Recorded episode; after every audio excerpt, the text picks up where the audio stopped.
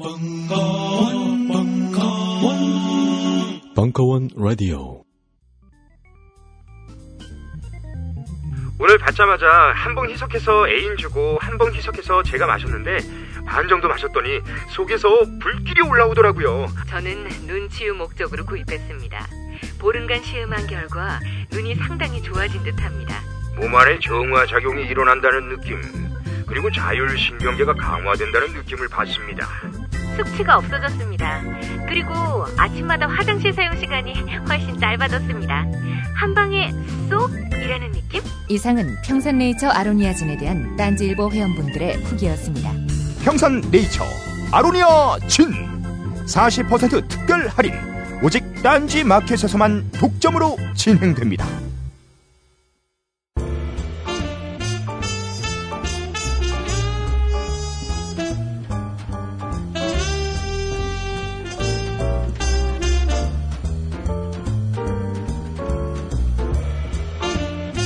무려 철학 박사 강신주의 다 상담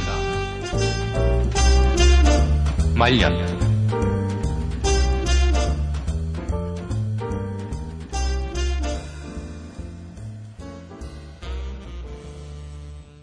고릴라 고래님 오셨어요? 고릴라 고래. 저분은요, 연하 취향이세요. 연하. 그러니까 비슷한 나이 또래를 보면 별로 안 좋은, 한번 읽어볼게요. 그러신 분들 있죠? 그러니까 스스로 뭐라고 그래야 되나요? 네, 그거는 조금 있다가 이분 등에 이렇게 써 있어요. 민주주의의 최후에 부르는 깨어있는 시민의 조직된 힘입니다. 어, 아, 네. 이, 그, 저, 이, 이, 게 깨어있는 시민이에요. 아니, 진짜요. 그, 이러셔야 돼요. 이게 시, 시체가 되면요, 이렇게도 못해요. 이거, 제가 누누이 얘기했잖아요. 삶이 여행 같다라고 얘기를 하는 게 새로운 사람을 더 만나고 이러라는 거는요. 그런 새로운 사건을 만나야 내가 어떤 사람인지라는 걸 새록새록 발견해요. 그러니까 예를 들면 음악을 하나도 안 들은 사람들은 안 들었으니까 모르죠. 나중에 음악을 듣다 보면 알아요. 내가 음악을 굉장히 좋아하구나. 그러니까 제가 누누이 강조하지만 인간이 붙이는 인간이 인간이 부여하는 모든 것들이 있어요. 저건 예쁘다, 아름답다, 모두 형용사들 쓰죠. 그 다 비교해서 오는 거 아시죠? 제가 강조 드렸잖아요. 저 남자가 섹시하다라는 평가는요. 100명의 남자를 사귄 다음에 붙이는 저 남자가 섹시하다. 와! 이 세상에 본 남자는 아버지뿐이다. 섹시하다는 달라요. 아버지만 계속 봤으면 어떤 남자 보고 그냥 섹시하지 다. 그 안목이 협소한 거예요. 그 제가 얘기를 했잖아요. 항상. 한 어떤 거든 간에 연애도 많이 해야 돼요. 무슨 말인지 알죠? 그래야지, 그래야지. 근데 그거는 젊어서는 못 얻어요. 그건 나이예요. 뭐 얼굴에 뭐 여자한테 핥힌 흔적도 있고 막 이런 오만 가지 경험들 속에서 안목이 딱 생기는 거거든요. 그래서 이제 어쨌든 새로운 경험이랑 새로운 도전 같은 것들 굉장히 많이 필요하고요. 세계가 나를 이상하게 그러니까 너무 나, 내 나의 존재감이 없다. 그러면 이분처럼 강하게 나가도 돼요. 대응이 오거든요. 재밌잖아요. 여러분들은 이렇게 살아요. 세계의 퍼즐이 편안하게 내 편한 대로 움직이면 나머지 자리에 내가 들어가겠다고 산다고요. 근데 깨어있는 시민이라는 건 삶의 주체라는 거는요. 내가 변할 테니 너희들 다 변해봐. 그래서 여러분들이 그 어떤 모임에 염색을 하고 딱 들어가는 거예요. 그러면 막 회사 사장도 싫어하고 막 싫어하죠. 막 녹색으로 막 이상하게 염색하고 간 거예요, 막. 그쵸? 그거 하셔야 돼요. 그러니까 둘 중에 하나거든요. 세상이 이렇게 바르게 재편되면 내가 마지막에 그 빈자리에 들어갈 거야가 있어요. 반면 어떤 사람들은요, 내가 퍼즐이야, 내가. 내가 딱 퍼즐을 바꾸면 다른 사람들이 그거에 재배치되도록 하는 거죠. 정치적 의도가 없어도 상관없어요. 여러분들이 삶에서 항상 당당하게 가도해도 돼요. 자기 표현을 하면 친구들도 막 재편되죠. 쟤를 어찌 이해해야 될까? 이렇게도 될 수도 있거든요. 그래서 항상 세계가 다 변하면 그 자리에 내가 들어가겠다 이러지 마시고요. 여러분 집이든 여러분의 인간관계든 여러분이 변하는 거예요. 변하게 되면 퍼즐이 하나 바뀌었죠. 그러면 나머지 사람들이 그거에 맞춰서 재편된다고요. 아이를 바꾸고 누구를 바꾸고 주변 사람들을 바꾸지 마세요. 여러분 절대 지쳐서 못해요 그걸. 그냥 보여주면 돼요. 내가 변해버리면 돼요. 여러분이 할 수 있는 최선은 그거예요. 그래서 세상엔 두 종류가 있어요. 세상이 깨끗하게 변하면 제일 마지막에 내가 변해야지. 이런 사람들은 변하지 않으려고 작정한 사람이에요. 민주주의를 좋아하는데 나는 민주적인 행동이나 그런 어떤 내 발언은 안 해요. 세상이 좋아지고 민주화되면 마지막에 숟가락 하나 얹어 놓으려는 이런 사람들이 있고요. 절대 좋은 사회가 오지 않죠. 한 사람 한 사람들이 내가 움직이면 전체 우주가 동요해. 이런 무게감 속에서 움직였을 때 사회가 좋아지고 협소하게는 가정도 달라져요. 어머니가 확 변하면 집이 확 달라져요. 어쩔 수 없어. 같이 만나니까 그 사람의 그 행동 때문에 나머지는 재배치가 돼야 되거든요. 그렇게 하시면 돼요. 그리고 저, 저 사람도 그렇게 배치를 하고 이렇게 배치를 하고 어 그 남자아이는 어디로 가고 여자아이로 갔어요? 어, 다른 아이가 등장했어요? 어. 자, 어쨌든 죄송해요. 예. 저분은 이래요. 전 올해 마흔입니다. 어, 학교에서 일한 지 10년이 되어 가고 있고 아직 미혼입니다. 길고 진하게 해본 연애는 4년이고요. 작년에 헤어졌어요. 그 남자는 저보다 12살 연하였어요. 이거는, 이거는 부러움이에요? 부럽대요, 일단은. 예, 헤어질 때 이유가 10년 뒤, 20년 뒤가 겁난다고요. 지금은 괜찮지만 나이 들어가는 내 모습이 겁난다는 게 이유였습니다. 그럼 차인 건가요? 어, 진짜로? 이게 좋은 일만은 아닌데요? 그러니까 좀 사귀다가, 4년 사귀다가 겁난다고 그랬구나. 그래서일까요? 그 이후로는 제가 나이 든다는 게 자신이 없고 솔직히 당황스럽기까지 합니다. 좀 건너뛰고요. 제가 나이 어린 남자를 만나고 있을 때도 남자는 경제적인 능력이라고 모든 이들이 권할 때도 사랑이 중요하다고 부르짖으니 철이 없단 얘기를 듣고 이렇듯 전 육체 나이를 따라가지 못하는 절 보면서 몇 달 동안 무지 고민하고 있는 상태입니다. 그 남자친구와 헤어지기까지는 그렇게 생각해 보지도 않았습니다. 남들이 그렇게 말하든 말든 내가 괜찮으면 다 괜찮다고 나이는 숫자에 불과하고 그런데 특히 전 남친과 헤어진 이후로는 정말 내가 너무 어리게 생각하나 내가 뭘 모르나 하는 고민에 빠지게 됩니다. 학생들과 얘기하면 친구를 만나는 듯하고 연장자를 만나면 나보다 너무 성숙한 것 같고 정신의 나이와 육체의 나이의 괴리가 점점 더 크게 느껴지게 될까봐 걱정이 됩니다. 그래요. 근데 일단은 이 전 남친은요, 나이 때문에 헤어진 게 아니고요, 그냥 싫어진 거예요. 그건 정확하게 아셔야 돼요. 사랑을 하게 되면은요, 그, 저, 그때 사랑 얘기했잖아요. 그 나이가 중요한 게 아니거든요. 그 우리가 어떤 남자가 헤어지거나 어떤 여자가 헤어지자 그럴 때 당신은 이것 때문이야. 뱃살이 나왔어. 뱃살 빼도 의미가 없어요. 뱃살 때문에 문제가 벌어져요. 무슨 말인지 알죠? 누군가가 이유를 대고 이래서 이래서 이래서라는 거에 주목하실 필요는 없어요. 그냥 헤어지자라는 거예요. 헤어지자고 그러면 이유를 찾아요. 그리고 사람들은 비겁해서 자기가 싫어졌어 이 얘기를 못 하고요. 너 때문이야 이렇게 돌리고 헤어지려고 그래요. 사람들은 헤어질 때 보면 자기 상처 안 받으려고 그러거든요. 내가 음, 얼마나 변덕스러운가, 내가 얼마나 약한가 이런 걸 보는 게 아니라 너 때문이야 이렇게 돌리거든요. 그 전 남친도 그랬어요. 나이 때문이다. 근데 이제 본인이 이제 저걸 듣고 이제 오버할 수도 있죠. 안티에이징 들어가요, 막. 그래도 안, 그러면 남, 남자친구가 반대로 나와요. 이상하다. 무섭다. 왜 나이가 안 드냐? 어? 방부제를 먹었냐? 막 이러면서, 이러면서 막 들어올 거예요. 그러니까 그냥 헤어진 거예요. 나이 때문 아니에요, 절대. 그 착각하시면 안 돼요. 우린 만들거든요, 이유를. 그리고 그 이유를 상대방한테 던져요. 그러니까 그걸 던진 거죠. 그러니까 그 전 남자친구는 비겁한 아이예요. 차라리 다른 여자가 생겼다 이러는 게 난데, 네? 그 얘기를 안 한 거죠. 지금 뒷조사 해 보세요. 다른 남, 어, 여기 있, 왔을 수도 있겠다. 이제 슬슬 나이 들에 대해서 그 친구도 걱정해야 되니까. 그리고 하나 또가 이런 근거의 문제인데요. 이런 문제는 젊은 남자랑 있을 땐 편하시죠. 아니, 제가 연하를 뭐 사귀는 게 중요하다 이런 게 아니라요. 가장 중요한 거는 제가 나이가 올해 마흔이 됐는데 남들이 봤을 때 그 마흔이란 나이에 꼭 했어야 하는 그런 것들을 제가 하지 않고 있다는 거죠. 그러니까 사람들이 너는 아직 어리다. 너 왜 이렇게 나이에 맞지 않게 행동을 하니? 그런 말들을 할 때 힘들다는 거죠. 아, 내가 잘못 살고 있나? 힘든 게 아니라요. 질투를 하는 거예요. 이게 나중에요. 결혼한 친구들 있죠. 친구들이 아이를 낳아야 된다 그러잖아요. 혼자 있는 게 부러워가지고요. 고통을 분담하기 위해서 아이를 낳으라 그러는 거예요. 되게. 그거 저, 그거 저 속으시면 안 돼요. 그거. 꼭 그런 사람들 있죠. 인간이면 이거 해야 돼.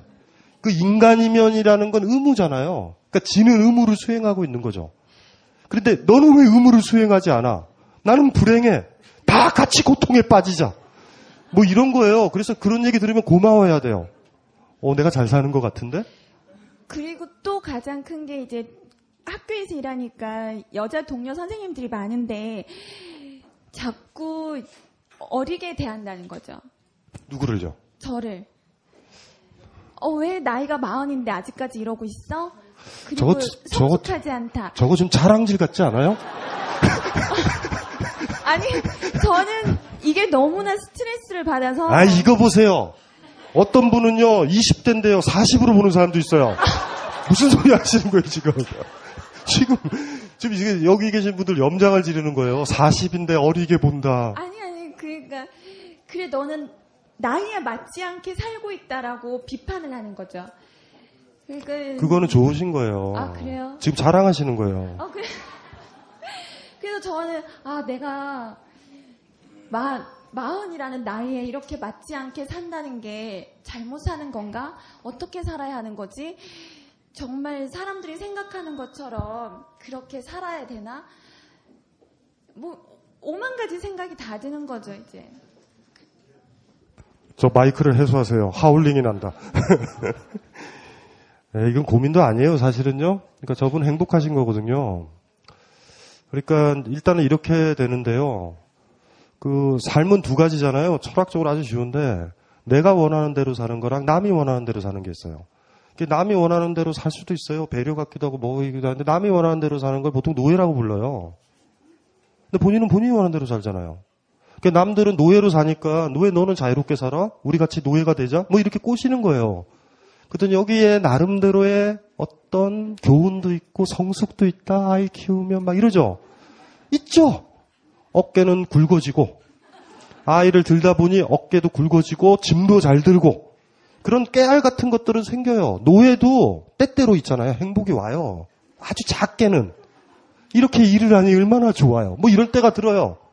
근데 대개는 행복하거든요. 우리는 힘들더라고 그래도 좋은 거를 찾아내요. 근데 사실은 다른 사람들이 보면 질투를 하는 거죠. 질투를 하는 거예요, 기본적으로. 왜 어려 보이냐? 어려 보인다라는 얘기는 또 비슷한 학교면 학교가 참 보수적인 곳이니 학생들한테 인기가 좋은 거예요. 그러니까 동료 선생님들이 딱 봤을 때 자기는 이- 좋아하지 않는데 선생님을 좋아하는 거예요. 그 질투하는 거예요. 그러니까 지금 좋은 상태신 거예요. 예. 상태가 좋은 거예요. 음. 똑같은 그 고민을 안고 있어요. 또 자랑한다. 자랑투. 아니, 그- 네. 그게 아니라, 어, 어떤 말을 하면은 저보다 더 어린 이제 유부녀들이 있으면 오히려 거기를 더 어른 대접을 해주고, 더 어른 대접을 해주고, 어, 제가 하는 의견이나 행동에 대해서는 결혼도 안 했는데 네가 어떻게 아느냐, 너에 대해서는 신뢰할 수 없다라든지, 네, 가장 큰 거는, 어, 그 남편이 없다는 거에 대해서 좀 무시하는 경향이 있어요. 우리 사회가. 적어도 여성 사회에서는 좀 그런 게 있거든요. 그래서 그런 것도 있고 또 이제 가장 저기 했던 게 부모님이 내가 그 딸 하나 있는 거 나가지고 어 아직 이제 결혼 못한 거 안 한 거에 대해서 어 자괴감 같은 걸 느끼고 계시는 것 같으세요. 부모님이요? 네. 약간 장애인을 내가 낳았나 어.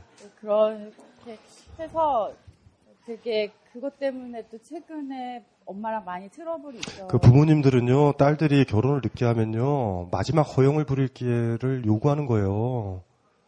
허용이에요. 애완동물 키우는데 마지막 한번 해보려는 거거든요. 좋은 사이 만나서 나 이런 사이 만났다. 3분 자랑하기 위해서 지랄들을 하시는 거예요. 삶에 낙이 없어서 그걸 왜 맞춰줘요? 그 차라리 개를 한 마리 사줘서 차라리 얘를 키우세요. 이런 게 나아요. 내가 개가 아닌데 내가 원하지 않은데 막 중심자리 들어오죠. 막 얘기한다고요. 우리 딸은 어떻게 자랑하고 계세요 지금도. 근데 다른 아이들, 다른 자기 친구들이요. 어머님 동년배들은 딸들을 결혼하고 막 자랑하거든요. 우리 사이는 뭐 이런 사이고 사실 그것도 개차반인데요. 막 자랑을 해요. 그러다 보니까 어머님이 그거에 눌리시는 거예요. 그럼 집에 와가지고 야 넌 뭐 하냐? 뭐 이런 것도 있고 또 부조금 낸 것도 해소를 하셔야 돼요. 뭐 여러 가지 복잡한 정황이 있는데 나이가 드시면 남는 게 자기 통제권을 가지고 있는 건 경조사 딸이나 아들 결혼식 때 마지막 헤게모니를 장악하시는 거거든요. 그 다음에 또 헤게모니를 또 잡아요. 할, 할, 할머니, 할아버지 됐다고. 다 그분들 편한 대로 하는 거예요. 그거 맞춰줄 필요 없어요, 전혀. 전혀 맞춰줄 필요 없어요. 근데 사실 이런 모든 문제를 다 해결하는 방법은 아무나 좋은데요. 어떤 남자랑 만나서 결혼하고 1년 안에 이혼하세요. 그러면 터치를 안 해요. 이미 더러운 내 딸, 망가진 내 딸, 이러면서 자랑도 안 해요. 아, 저도 사실 그 두 번째 결혼할 때 보면 여러분 마음대로 해도 돼요. 그냥 결혼한 게 대견하고 좋고. 그러니까 여자들의 특징인데요. 어머니한테 잘 보이고 가족들한테 잘 보이고 주변 사람들한테 잘 보이려고 그러죠. 그 사실은 이게 이게 제가 얘기했지만 락강 같은 사람이 히스테리라고 그러는 거예요. 히스테리. 타인의 시선에 나를 맞추려고 그런다고요. 그러니까 귀 죽을 때까지 주인은 못 되는 거예요. 제가 얘기했잖아요. 처음에 다른 사람들이 여러분에 맞추도록 해요. 맞추도록 만들어요. 그런데 내가 원하는 게 있고 다른 사람, 어머니가 원하는 거, 가족이 원하는 거, 동료들이 원하는 거 있잖아요. 그거 맞추세요, 그러면. 근데 그건 아니잖아요. 평범한 사람의 특징은요, 모순되는 건데 그걸 끌고 가서 비겁해지는 거예요. 어떤 때는 내가 원하는 거 있어. 어떤 때는 어머니가 원하는 게 있어. 어떤 때는 사회가 원하는 게 있어. 이건 내가 원하는 거 있어. 비겁하다고요. 좀 불편하면 사회 원하는 거 못 맞춰준다고 스스로 자책하고. 하나를 선택하면 하나는 포기하는 거죠. 내가 원하는 거라면 어떻게 타인 원하는 걸 맞춰줘요. 못, 못 맞춰주는 거예요. 어느 쪽 선택하실래요? 그래서 제가 저를 선택했는데 선택하면서도 자신이 없는 거예요. 그거는요, 지금 그 남친이 없어져서 그런 거예요. 지금 그 문제는. 아니 그런 걸 떠나서 아니 남친이 그렇게 중요한 건 아니고요. 극복했고요 지금. 극복했어요. 극복. 나 이 세상에서 못 믿는 말이요. 성적인 걸 배제한다던가. 헤어진 남친을 극복했다던가. 이 극복이란 단어가 안 나오죠. 제가 예전에 그 불교 강의 비슷하게 했을 때도 항상 그렇거든요. 어떤 스님이 있는데 해탈을 했는지 안 했는지 확인해 보려고 그 집을 지어주고 막 이랬었던 할머니가 시험을 해봐야 되잖아요. 이 새끼가 깨달은 중인지 깨달을 수 있는 중인지 10년 동안 돈 대주는 거예요. 수행하라고. 그래가지고 기생을 한 명 붙인다고요. 기생이 아주 섹시한 기생이 앉게 한다고. 근데 그 이 중이 그랬다니까요. 나는 목석가 같다. 뭐 이런 얘기해서 그, 그, 그, 그, 그 조그만 남자를 불태워버려요. 목석가 같다니요. 그 꼬맹이랑 똑같은 거예요. 성적인 걸 배제해서 본다. 이거는 성적인 거예요. 왜 목석이 되려고 그래요? 그러니까 자유롭지 못하다라는 거거든요.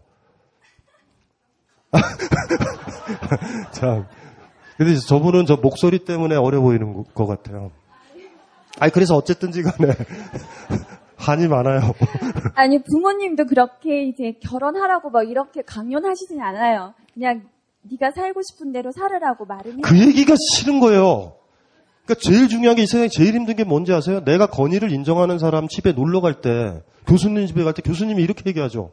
편히 있으라고. 이게, 그거 착각하시는 거예요. 그 얘기를 들을 때 압박을 받는 거예요. 결혼은 네가 하는 거야. 뭐 이런 얘기. 그 얘기를 안 하면 돼. 편히 있는데 갑자기 교수님이 편히 있어. 네 집이라고 생각해. 이럴 때 내가 뭘 잘못했나? 요게 이게 이거에 속으시면 안 돼요. 그러니까 어머님이 쿨하신 분 아니에요. 어머님이 아주 강교하신 거예요. 그러니까 이게 꼬셔가지고 자기는 쿨한 척하지만 압박은 다 넣고 계시는 거예요. 그래서 사실 나이에 그렇게 얽매여서 살아본 적이 없었었어요. 좀 늦게 공부를 시작했었고 그렇기 때문에 이제 아 나이는 상관이 없다라고 생각을 했었는데 걔랑 헤어지고 봐 나오잖아요. 걔랑 헤어지고. 예. 커지고 이제 나이에 대해서 다시 한번 생각을 하게 된 거죠. 그리고 이제 동료 선생님들이 워낙 학생들하고 제가 친하게 지내면 너무 철이 없다. 생각하는 게 너무 어리기 때문에 학생들이랑 친하다라고 이렇게 뒷담화하는 거를 알게 되니까 그 후자는 중요한 게 아니에요. 남친에 집중하셔야 돼요. 아 그래요? 그 지금 중요한 게 뭐냐면 잘 보세요. 남자친구가 뭐라고 얘기했어요? 남자친구가 본인을 싫어한 거예요. 싫어해서 이유를 달았어요. 나이가 들어서 우리 미래가 걱정된다. 나왔죠?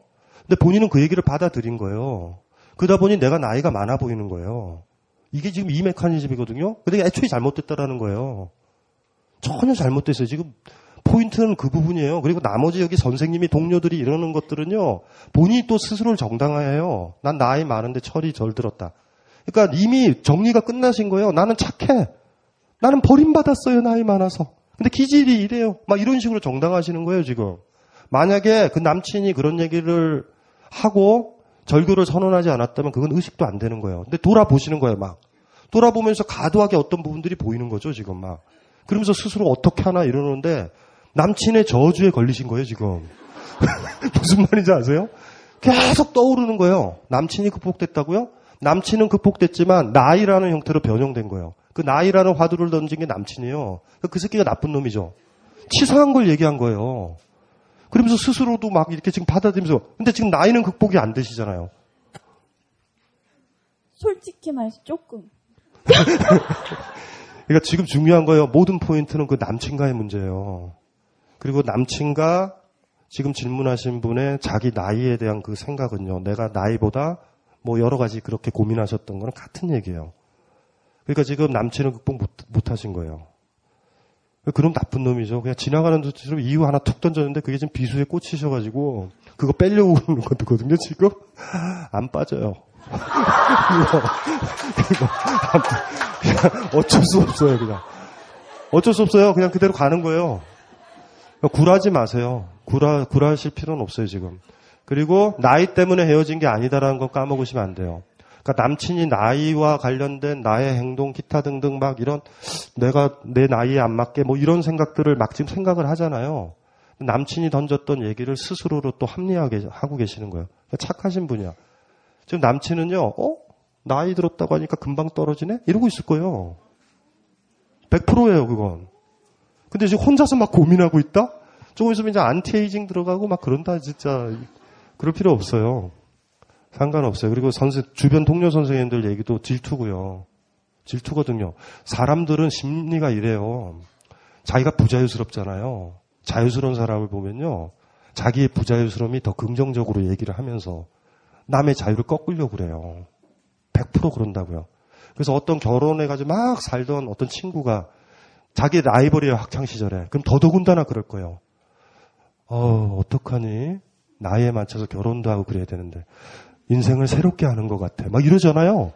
그래서 여러분들이 진지하게 막 고민하면요. 집에서 thank you, 걸렸다. 막 이러고 있어요. 사람들의 특징이에요.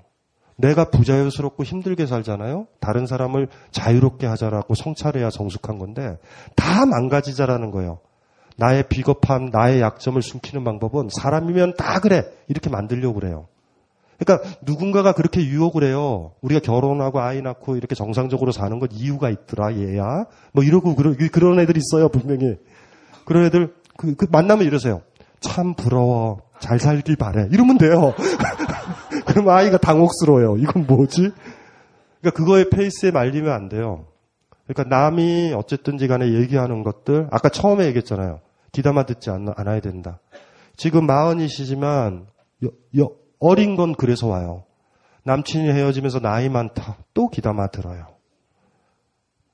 마흔 정도면 딱 알아야 되는데. 그리고 사실 나이 얘기가 딱 할 때 남친한테 그래야 되거든요. 야, 이 새끼야, 싫으면 싫다 그래, 이 새끼야. 그렇게 얘기해야 돼요. 싫은 거예요. 우리가 어떤 이유를 들이댈 때 싫은 거고요. 이유는 나중에 찾아요. 저 사람이 싫다? 그 다음에 이유를 찾죠. 이유를 가지고 사람들을 만나서 사랑할 수는 없어요. 저 사람이 돈이 많기 때문에 사랑하는 척은 할 수 있어요.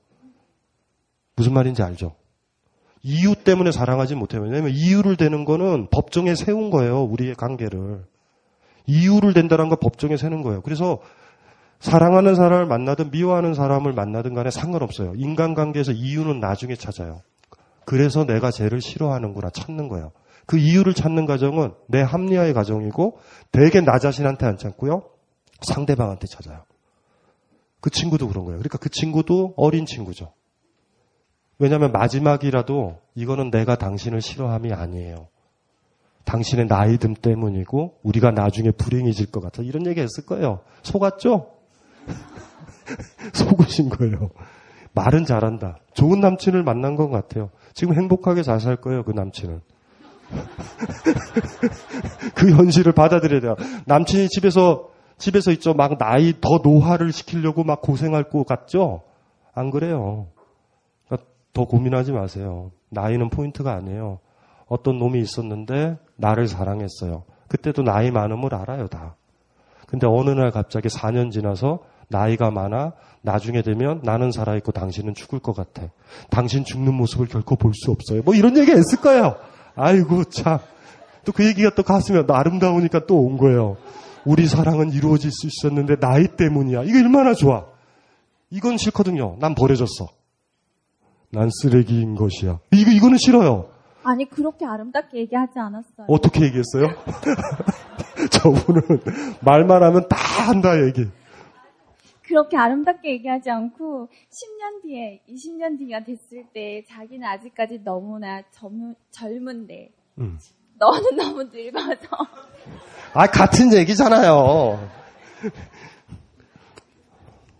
괜찮아요? 상관없어요. 지금 좋으세요. 지금 뭐 마흔으로 안 보이는데요, 뭐 전혀. 그쵸? 감사. 저랬으면 좋겠죠, 여러분도.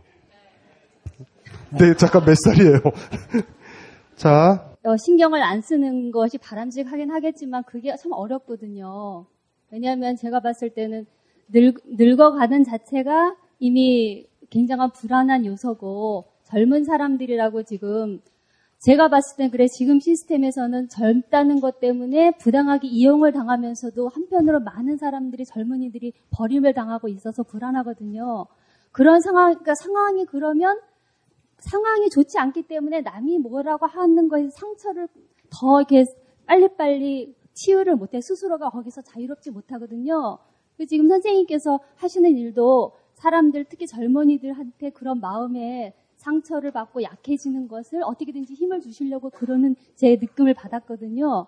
그 지금 어, 그렇게 되면은 자유롭게 되거나 사람들을 신경 안 쓰고 내가 바로 설 수 있게끔 어떻게 해야 되는지 아까 여행을 얘기하셨는데 그것조차도 어려운 그런 또 상황이 있을 수 있잖아요. 예, 그런 것들이 좀. 그, 제가 다른 사람을 신경 쓰지 말라고 하는 이유를 말씀드릴게요. 다른 사람한테 쫄지 말고 그렇게 얘기하죠. 다른 사람한테 신경을 안 쓸 수 있는 사람이요. 다른 사람을 신경 쓸 수 있어요. 자기가. 이해되시나요? 다른 사람을 신경 쓸 수도 있고 안 쓸 수도 있고 신경 개무시를 할 수 있는 사람이 제대로 누군가한테 신경을 써요. 그래서 제가 얘기하는, 그래서 그걸 해보라는 거예요. 그래서 근데 제가 복잡하게 이 얘기를 하면, 아, 굉장히 복잡한 것을. 이런다고. 제가 그래서 항상 어떤 얘기 하잖아요. no라고 할 수 있는 사람이 yes라고 할 수 있는 거예요. 그러니까 no라고 하라고 그러는 거예요. no라고 한번 해보라고. 누군가가 얘기를 해서 싫어요, 싫어요, 싫어요, 싫어요를 한 사람만이 할게요, yes라고 얘기할 수 있어요. 시어머니가 계속 하는 거, yes, yes, yes, yes, yes 하면서 뭐 yes를 뭘 언제 해봐요. no라고 해봐야 돼요. 남을 개무시한 사람만이 누구를 사랑하거나 관심을 줄 수 있다고요. 무시 안 할 수 있어요. 근데 나는 살아오면서 항상 사람들을 의식하고 살아요. 그걸 의식하는 게 아니에요. 그래서 제가 얘기하는 거죠. 쫄지 말라라는 거에 어떤 당당하게 살아가면 일단 부정으로 나와야 돼요, 다. 그러니까 남이 이 얘기하면 남이 짜증내고 너 왜 그래? 왜 이렇게 우리 사이를 이렇게 만들어? 너 이렇게 불화하게 만들어? 이 행동을 해야 돼요. 불화하게 만들 수도 있어요. 나는 화목하게도 만들 수 있어. 둘 다를 할 수 있는데 화목 화목하게 해야 돼요. 제가 여러분들 인간관계를 파탄에 만드는 게 아니에요. 이거 들으면서 어떤 분들은 파탄된 분들은 또 좋아한다? 어, 내가 제, 제대로 살고 있는 것 같은가? 이런 거 아니에요. 한 단계 더 나가야 돼요.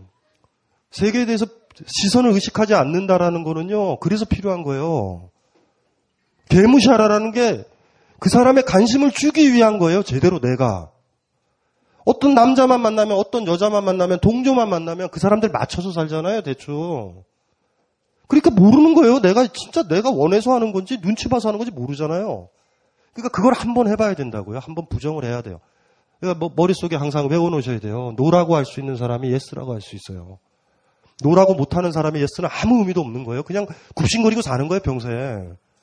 그래서 제가 그러는 거예요. 그래서 지금 이 얘기를 듣고서 뭐 저는 평생 no라고만 하고 살았어요. 이런 사람도 있거든요. 그 자랑이 아니죠. 진짜로 안 해본 거예요. 그 사람은 또 제대로. no라고 하면 얼마나 힘든 건지. 그리고 no라고 할 수 있는 사람이 no라고 하는 그 부정은요. 마치 음식이 들어올 때 이런 거야. 이건 싫어요. 싫어요. 싫어요. 이거 싫어요. 싫어요. 싫어. 싫어. 싫어. 이거 먹을래요. 할 수 있다고.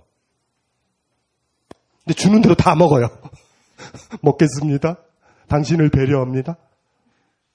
여러분 입맛을 언제 찾으려고? 그러니까 우리가 이렇게 저 당당해지고요. 뭘 거부하고 이런 거 있잖아요. no라고 하는 거는요. yes라는 그거 하기 위해서. 당신 싫어, 싫어, 싫어, 싫어, 싫어.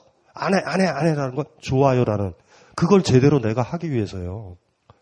그러니까 그래도 결과적으로 퉁치고 세계를 yes로 받아들이고 긍정적으로 받아들이는 거 아닌가요? 아니에요. 달라요.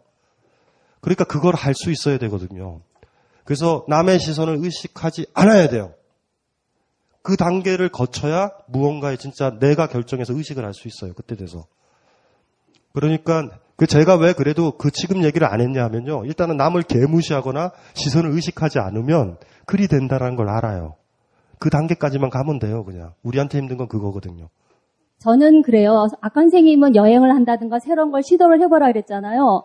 늙음이라는 것은 어쩔 수 없이 폐물이 되는 거다. 지금 그렇게 얘기하셨죠? 그건 일단은 저도 느끼고 있거든요. 근데 거기에서 한 단계 나가야 되는 거 아니에요. 그쵸? 그랬을 때 저는 제 자신에게 어떤 것을 주문을 거냐면 항상 내가 마음으로 사람들하고 통해 있다라고 자꾸만 암시를 해요. 내 자신이.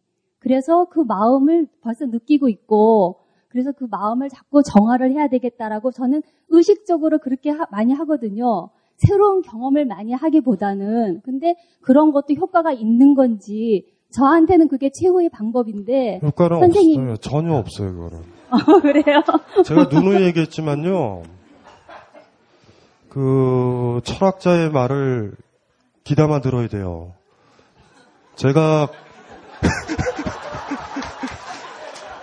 제가 그렇게 살고 있음을 얘기하는 건 아니에요.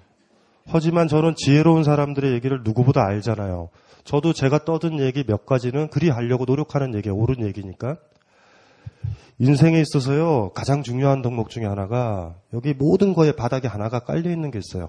여러분들은 행복, 행복을 자명하다고 생각하고 불행하거나 젊음을 자명하다고 생각하고요. 그것이 결여된다라고 생각을 해요. 그래서 그걸 채워야 된다고 생각을 한다고.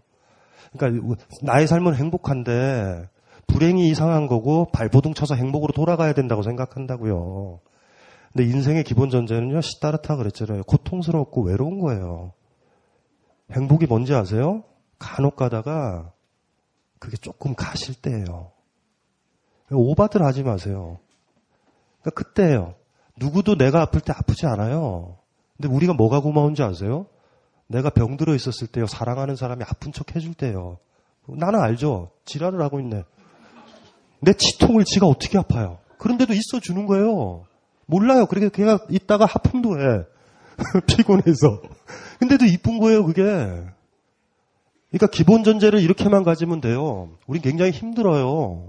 고통스러워요. 사는 건 죽을 때까지 배도 고파지고 버려지기도 하고 막 오만 일이 벌어져요. 내가 버리기도 하고. 행복이 뭔지 아세요? 간혹 가다가 그 고독과 그 불행이요. 완화돼요. 짧은 순간에. 너무 힘들었는데요. 아카시아 향이 나서 행복한 거예요. 그래서 어떤 여자와 어떤 남자랑 사랑할 때도 똑같은 거예요. 그때 행복했으면 된 거예요. 사실 그 기억 몇 개만 있어도 살 힘은 있거든요. 그리고 그 몇 가지 것들 때문에 또 희망을 거는 거예요. 내일 되면 또 완화될 수 있을 거다라고. 근데 왜 제가 다 어리다라고 보느냐 하면요. 젊, 젊음이 유지되리라고 생각하고요. 나는 행복해야 돼요. 항상 욕구 불만이에요. 그거부터 내려놔야 돼요. 그게 착각이니까. 착각이에요, 그게. 그래서 어떤 사람이 고맙다라는 건 그래서 고마운 거거든요. 영원히 그 사람과 일치되지 않아요. 일치되는 방법론적 제스처를 가질 수 있어요. 읽는다, 읽는다. 전 그러지 않아요. 그냥 있으세요, 혼자서. 혼자서 견뎌요. 그런데 혹여, 혹여 말이죠. 누군가가 여러분 혼자 있을 때, 옆에 있어줄 때, 고마운 사람이 하나 있는 거고요. 거꾸로, 여러분들이 누군가를 사랑한다면 그 사람이 가장 외로울 때 옆에 있어주는 거예요. 무슨 말인지 알죠? 요게, 요게 최고 수준에 이르렀던 지성인들이 가지고 있는 기본적인 행복관이에요. 그러니까 죽을 때 사실 정확하게는요. 위대한 사람들은 죽을 때 편해요. 이제는 안 외로워요. 이젠 배도 안 고파요. 이젠 나의 정치적 주장을 할 필요도 없어요. 시체라서 누가 고문도 못해. 죽음이 왜 편안하게 들어오는지 아세요? 이게 가장 비범한 영혼인데 이걸 강의하면 안 되죠, 갑자기. 여러분들이 화나요, 막. 어떡하라고. 근데 그게 사실 본질에 가깝네요. 나중에 아프실 거고요. 버려져서 혼자 될 거예요. 살아있는 애인이 나를 버리는 건 그나마 나요. 근데 여러분들 그건 또 용서한다? 내 애인이 암으로 죽어서 나를 떠나는 건 용서해요. 여러분 심보가 아직 못됐다? 살아서는 내 곁을 못 떠난다. 뭐 이런 거예요, 우리는. 뭔지 알죠? 죽어야 돼. 그건 용서돼. 여러분들이 좋은 사람이면요. 나 살아있고 그 사람 살아있고 나를 떠나서 행복했으면 좋겠다. 이 마음 정도 돼야 여러분들이 그 성인, 성인까지는 아니죠. 좀 성숙한 인간 근처에 가 있는 거예요. 아이가 떠날 때도 그리 떠나보내는 거예요. 지금까지 참 그래도 외롭지 않게 해줬다. 당연한 거예요. 나의 행복은, 충족감은. 근데 그게 거꾸로라는 거 아시죠? 이걸 알아야 돼요. 충족감이 당연하다라고 생각하면 베이비가 되는 거 아니에요? 징징거리고, 투덜거리고요. 외로워지셨을 때 이렇게 생각하는 게 정직해요. 원래 내 자리로 돌아왔구나라고. 뭔지 알죠? 하지만 우리가 누군가를 만나고 여행을 떠나고 기타 등등 한다라는 거. 너무 행복할 때 여행 떠나라고 하는 건 아니에요, 제가. 힘들 때예요, 사실은. 제 여행을 이상하게 돈 좀 벌어가지고 패키지로 땡기는 걸로 생각하시는 분들인데 저는 그걸 얘기하는 건 아니에요. 그 많은 힘든 것들 중에서 굉장히 힘들어요. 여행은 산에 가거나. 하지만 그렇게 가다가요. 옹달샘 하나를 만나네요. 그게 내 목을 축여줬을 때 그걸 느끼라는 거예요, 사실. 여행에서 뭐 배운다는 게 그런 거죠. 나를 알아요. 아, 그렇구나. 외롭구나라는 거. 기계처럼 이렇게 조직에 속하거나 가족에 속해 있는 생활을 얘기하는 건 아니에요. 민감하신 분은 알잖아요. 외롭구나. 우린 외로운 거예요. 그러니까 또 갈구를 해요. 또 어떨 땐 징징거리기도 해요. 이 미성숙 때문에 더 오해를 낳기도 하거든요. 가족 관계도. 그러니까 사실은 여기 계시는 분들 중에서 저 가족이 있거나 어르신 분들은요. 외롭다 이렇게 생각하면 더 이상 아이한테 징징거리지 않아요. 남편한테 아내한테 징징거리지 않아요. 근데 그저 그 아이가 그 남편이 그 아내가 내가 진짜 힘들었을 때 내 옆에 있어줄 때 그 짧은 순간 하나 때문에 우리가 애정을 느끼는지도 몰라요. 그게 성숙한 사람들이에요. 그러니까 기본 톤은 다 힘든 거예요. 불행, 고통. 꼬맹이 때 제가 진짜 들었었다니까 꼬맹이 때 제가 민감했었는지도 몰라요. 그렇죠? 그러니까 글을 썼는지도 모르는데 고해라는 단어가 참 멋있었어요. 고통의 바다. 어린 시절이지만 확 왔어요. 고통의 바다다 삶은. 고해라는 말 있죠. 불교에서 많이 쓰는 말. 저는 그게 참 많이 와요. 그 재밌는 게 뭐냐면 여러분들이 힘들면 저한테 막 메일도 보내고 상담도 하고 이러시죠. 제가 저 저도 힘들 때 있잖아요. 저는 어떻게 할 것 같아요? 전 그냥 있어요. 다른 사람한테 짐 주고 싶지 않아요. 저는 기본적으로 알거든요. 아, 음악은 듣죠. 그게 아무 의미도 없어요, 사실. 오히려 이런 거요. 고통을 한번 증폭시켜 보시는 거죠, 한번. 그 나, 내가 가진 어떤 어떤 감정을 증폭시켜 보는 거, 그거 응시하려고 듣는 거죠. 그러니까 저는 지우려고 음악을 듣는 게 아니에요. 더 부각시켜 보려는 거죠. 고통에 익숙해지는 법들, 고독에 익숙해지는 법들을 배워야 성숙해지는 거거든요. 베이비들은요, 혼자서 못 있고요. 자꾸 친구한테 전화 걸어요. 놀아줘. 이러거든요. 성숙하면 놀아달라고 안 그래요. 그래서 이제 그건데 그게 이제 가장 중요한 거거든요, 사실은. 나이 든다라는 거는요, 혼자 있을 수 있음이에요, 정확하게. 여럿이 있어도 혼자 있을 수 있음이에요. 월드컵 경기장 차에서 우르르 몰려다니는 게 아니에요. 혼자 있을 수 있음이에요. 그 혼자 있는. 그러니까 이런 거죠. 이렇게 하는 거죠. 학창 시절에는 기억나시죠? 친구들이 저기 가자 그러면 우르르 가셨죠. 이제는 왕따를 당하더라도 어른이 됐다는 이런 거예요. 안 갈래, 난. 이렇게 얘기할 수 있는 거예요. 그래서 까먹지 말아야 될 게 기본적인 정조는 그러네요. 그래서 죽음을요, 나이 든다라는 거를요, 위대했던 사람들은요, 편안해지는 길로 생각해요. 이제는 배고파짐도 없고, 이제는 사랑 때문에 힘들어짐도 없는 것. 그래서 제가 예전에도 얘기했잖아요. 위대한 사람한테 죽음은, 뭐, 나이 든문, 안식과도 같이 온다고요. 편안하게 쉬는 것처럼. 그래서 그런 사람들은요, 삶을요, 죽음을요, 무서워하진 않아요. 쉬는 거로 생각한다고. 근데 어린애 같은 사람은 막 더 오래 살려고 그래요. 얘야! 수술 방법이 있대더라. 한번 해보자. 막 이러는. 그쵸? 그렇게 하거든요. 근데 성숙하면 그러죠. 아, 됐다. 얘야, 됐다. 여기까지다. 이렇게 얘기할 수 있어야 돼요. 어차피 죽으니까. 좀 빨리 온 것 뿐이죠. 사실은 노화랑 죽음도 그런 성숙한 자세를 사실 가지고 있으면 되거든요.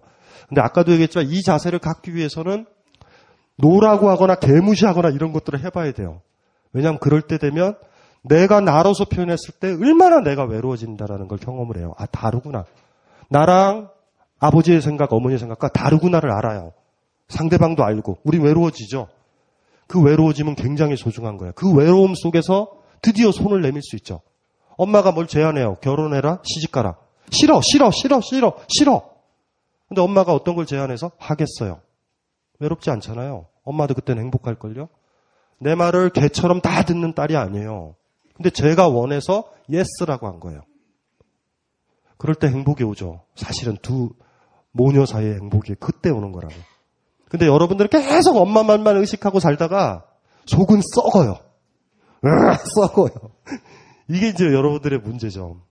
그래서 중요하고 중요한 거는 그런 거예요. 아까도 얘기했지만 기본적으로는 그 입장만 가지면 웬만한 고통은 다 정리가 되거든요. 인생은 외롭다. 고통스럽다. 행복은 아주 간혹 무지개 보듯이 온다. 그래서 어떤 남자와 헤어지든 뭐 했든 무지개가 떴었던 그 순간을 부정하시면 안 돼요. 그리고 나중에 다른 남자를 만나시면요. 그 무지개보다 더 멋있는 무지개를 꿈꾸실 거예요, 어쩌면. 그 희망 때문에. 아주 작은 거지만, 그거 매력적이거든요. 그거 매력적이에요. 그, 나이가 드셨다고 그래서 경험을 제대로 했다라고 오판하지 마세요. 저는 할아버지들을 만나도 나이를 똥구멍으로 먹는 사람도 있어요. 철학자의 말들이나 위대했던 사람들, 우리보다 더 일찍, 우리보다 나이 어리지만 죽은 사람들도 있어요. 삶의 깊이는요, 나이로 정해지진 않아요. 그리고 또 하나가 음, 아셔야 돼요 항상 어떤 어떤 것들의 나의 바라나 이런 것들이 여러분들의 삶의 중심이 되면 떠들진 않거든요. 산은 말하지 않아요. 별로 꽃들이 꽃 피었을 때 산이 움직이진 않거든요. 꽃들은 이뻐 이쁨을 받으려고 아마 그리 화려하게 피는지도 몰라요. 근데 산은 그대로 있거든요. 그래서 항상 잣대예요. 그러니까 항상 잣대거든요. 그래서 지금 저한테 얘기하셨던 분은요, 그거를 명심하셔야 돼요. 의외로 사랑받고 싶어 한다. 의외로 외롭게 사신다. 저는 그런 느낌 많이 들어요. 그래서 여러분들이 와 하시면 안 돼요. 그거 짜증 부리시면 안 돼요. 여러분들도 나중에 그렇게 돼요. 저희 어머님도 그럴 때가 있거든요. 간혹 가다. 절대 그렇게 보시면 안 돼요. 어때는 나의 모습은 나의 모습이야. 나이가 많아서 그 모습을 얘기하는 게 아니에요. 내 상태가 그러면 그런 거예요. 그냥. 그래서 제가 말씀드린 거예요. 냉정하게.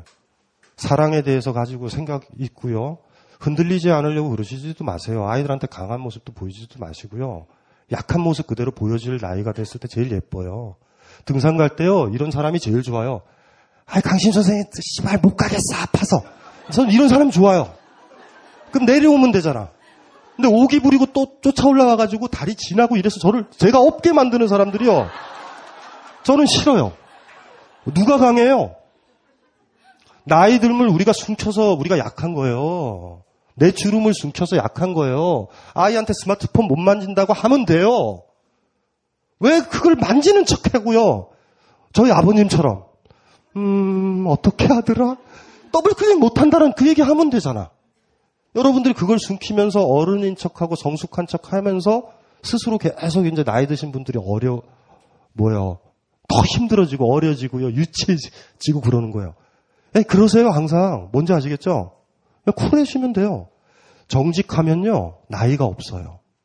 20대 땐 20대의 정직함으로 갑시다. 어른 흉내 내지 말고. 40, 50대에서 다리 아프고요. 다리가 잘렸을 수도 있어요. 그냥 그래요. 돼요. 나 병신이에요. 다리 없으니까. 그때 뭐 옆 사람들이 그래요. 아니야, 너는 알 수 있어? 나랑 달리기를 하서 지리산을 종주하자꾸나. 저 같으면 이래요. 나 다리 아파, 이 새끼야. 가다가 뭐 하려고요, 그거를. 의미가 없지 않아도. 매사에 여러분 삶의 지평에서 정직하셔야 돼요. 나이가 드실 수 있거든요. 아플 수 있거든요. 할머니 되고 할아버지 돼요. 그냥 아이한테 그러세요. 야, 이 새끼야, 그거 안 보여! 저희 아버지는요, 말소리가 계속 커지셨어요. 귀가 안 들리셔서. 그래서 제 동생은 왜 이렇게 시끄럽게, 저희 어머님은 계속 싸워요. 저희 어머님 유치해요. 그런 점에서. 네 아범은 계속 소리를 지른다. 귀가 안 들리시니까 크게 지르는 거예요. 왜냐하면 이 소리가 내 안에도 들리거든요. 안으로. 저는 알거든요. 그래서 저 아버님한테 그랬죠. 돌아가시기 한 2, 3일 전에. 보청기를 납시다. 좋은 거 있다고. 안다 싫더라고. 그 동네방네 소리 지르고 다니세요. 그게 뭐 어떡해요. 그래서 하는 만큼 해봤는데 안 되더라고요. 받아들이면 되죠. 안 들린다. 안 들리잖아요. 근데 그걸 들리는 척 하니까 들, 제대로 들리는 척 하니까 소리가 세지고 소리 세지는 그것 때문에 다른 사람은 또 오해하죠. 그냥 안 들린다 그러면 돼요. 그래서 아까 그 선생님 기억나죠? 제 선배. 아 쿨하잖아요. 아, 발기가 안 돼. 이 얼마나 좋아요. 안 되는 거예요. 안 되는데 되는 척 하면 이게 이제 심각해지는 거예요. 이게 우리를 힘들게 하고요. 새로운 관계에 진입을 못하게 하죠. 가장 중요한 방법이죠. 또 하나가 나왔다. 어떤 나이대든 어떤 상황이든 정직하세요. 아프면 아픈 거예요. 엄마니까 참아야 된다 이런 거 오버하지 마세요. 그냥 아파. 어느 날은 그냥 그래 보신 거야. 밥 안 해! 얘들아, 잘 먹어라. 이래 버려요, 그냥. 정직하게. 남 눈치 보고 그거 맞춰주느라고 여러분 썩지 말고. 그래서 우리 바닥에 항상 여러분들이 알아야 될 거 또 하나의 덕목이죠. 아까 제가 그 사례를 든 거죠. 아버지가 그랬으면 됐잖아요. 왜 리더스라는 영화 보셨어요? 책 읽어주는 여자. 글을 못 읽잖아요. 이게 창피해 가지고요. 그게 들키는 게 싫은 거예요, 그 여자는. 그래서 아우슈비츠에 있던 자기제를요. 왜냐면 얘는 글을 못 쓰기 때문에 사인도 못 하는 거고, 서류도 못 보면은 가명이 되는데 그게 창피해 가지고 글 읽는 척 해요. 이런 여자에 대한 소설이 있거든요. 뭐 그런 소설들 읽어보면 그런 게 느낌이 오죠. 별거 아니에요. 못 배워도 되고요. 대학 안 나와도 돼요. 내 수준에서 딱 얘기하면 돼요. 요거는 모든 경우에 통용이 돼요. 뭔지 아시겠죠? 더 이상 그 여자를 사랑하지 않는다, 그 남자를 사랑하지 않는다, 사랑하지 않는다고 하세요. 사랑하는 척 할 때 이제 문제가 벌어지는 거죠. 나이가 드시죠? 그쵸? 그 나이에 맞게 그걸 끌어안으세요, 그냥. 정직하게. 저는 그래서 젊은 것보다 전 나이 들었잖아요. 젊은 사람들이 더 좋아요. 그러니까 젊은 친구들은 막 실현도 하고 사랑도 하고 그러죠. 이 친구들은요, 그 다음날 되면요, 그 다음날 되면요, 실현했음에도 불구하고 배가 고파요. 굉장히, 굉장히 간거람이거든요. 실현했을 때는 안, 안 먹을 것 같죠? 그 다음에 자꾸 스파게티 생각나고 그러거든요. 근데 저희 같이 40대가 넘어가면요, 한번 사랑에 실패하면요, 음식 곡기를 끊어요, 저희는. 이게 뭔지 알죠? 어렸을 땐 자빠져도 되지만 우리는 넘어지면요 병원에 다녀요. 이게 그래서 나이 듦이 슬픈 게 그런 거죠. 경험이 많이 쌓였던 분들은 안 넘어지는 거예요. 그래서 어쩌면은. 그래서 사실은 20, 30대 여러분들이 힘들게 넘어지고 자빠져야 돼요. 왜냐하면 나이 들어서의 한 번의 실수는요, 수명을 상당히 단축시켜요. 제가 무슨 얘기 하는지 아시겠죠? 그래서 우리는 조심스럽단 말이에요.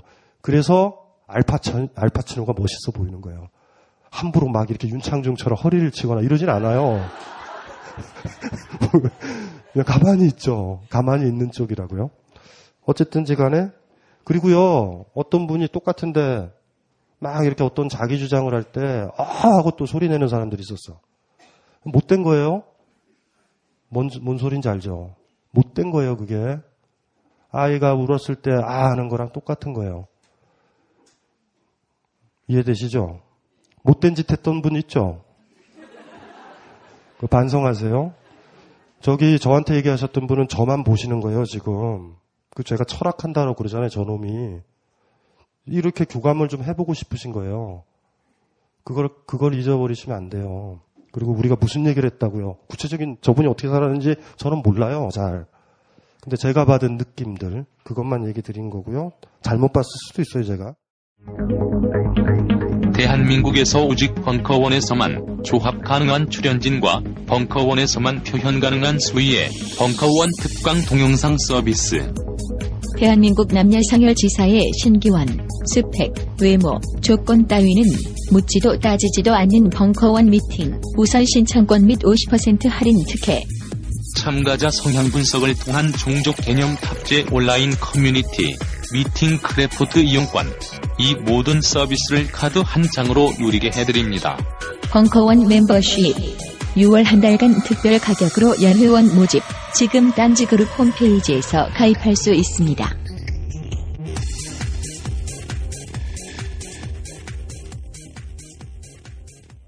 어쨌든 다음에 누구냐면 이분은 누구냐면 어!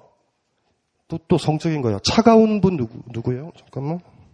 아, 이분은 하시면 안, 된, 안 된다고 그랬어. 발표하지 말라고. 얼굴은 공개, 공개 안 할게요. 올해로 30살인 유부녀입니다. 어떤 거지 같은 작자가 여자를 크리스마스 케이크에 비교했었죠. 25일 지나면 찾지 않는다고.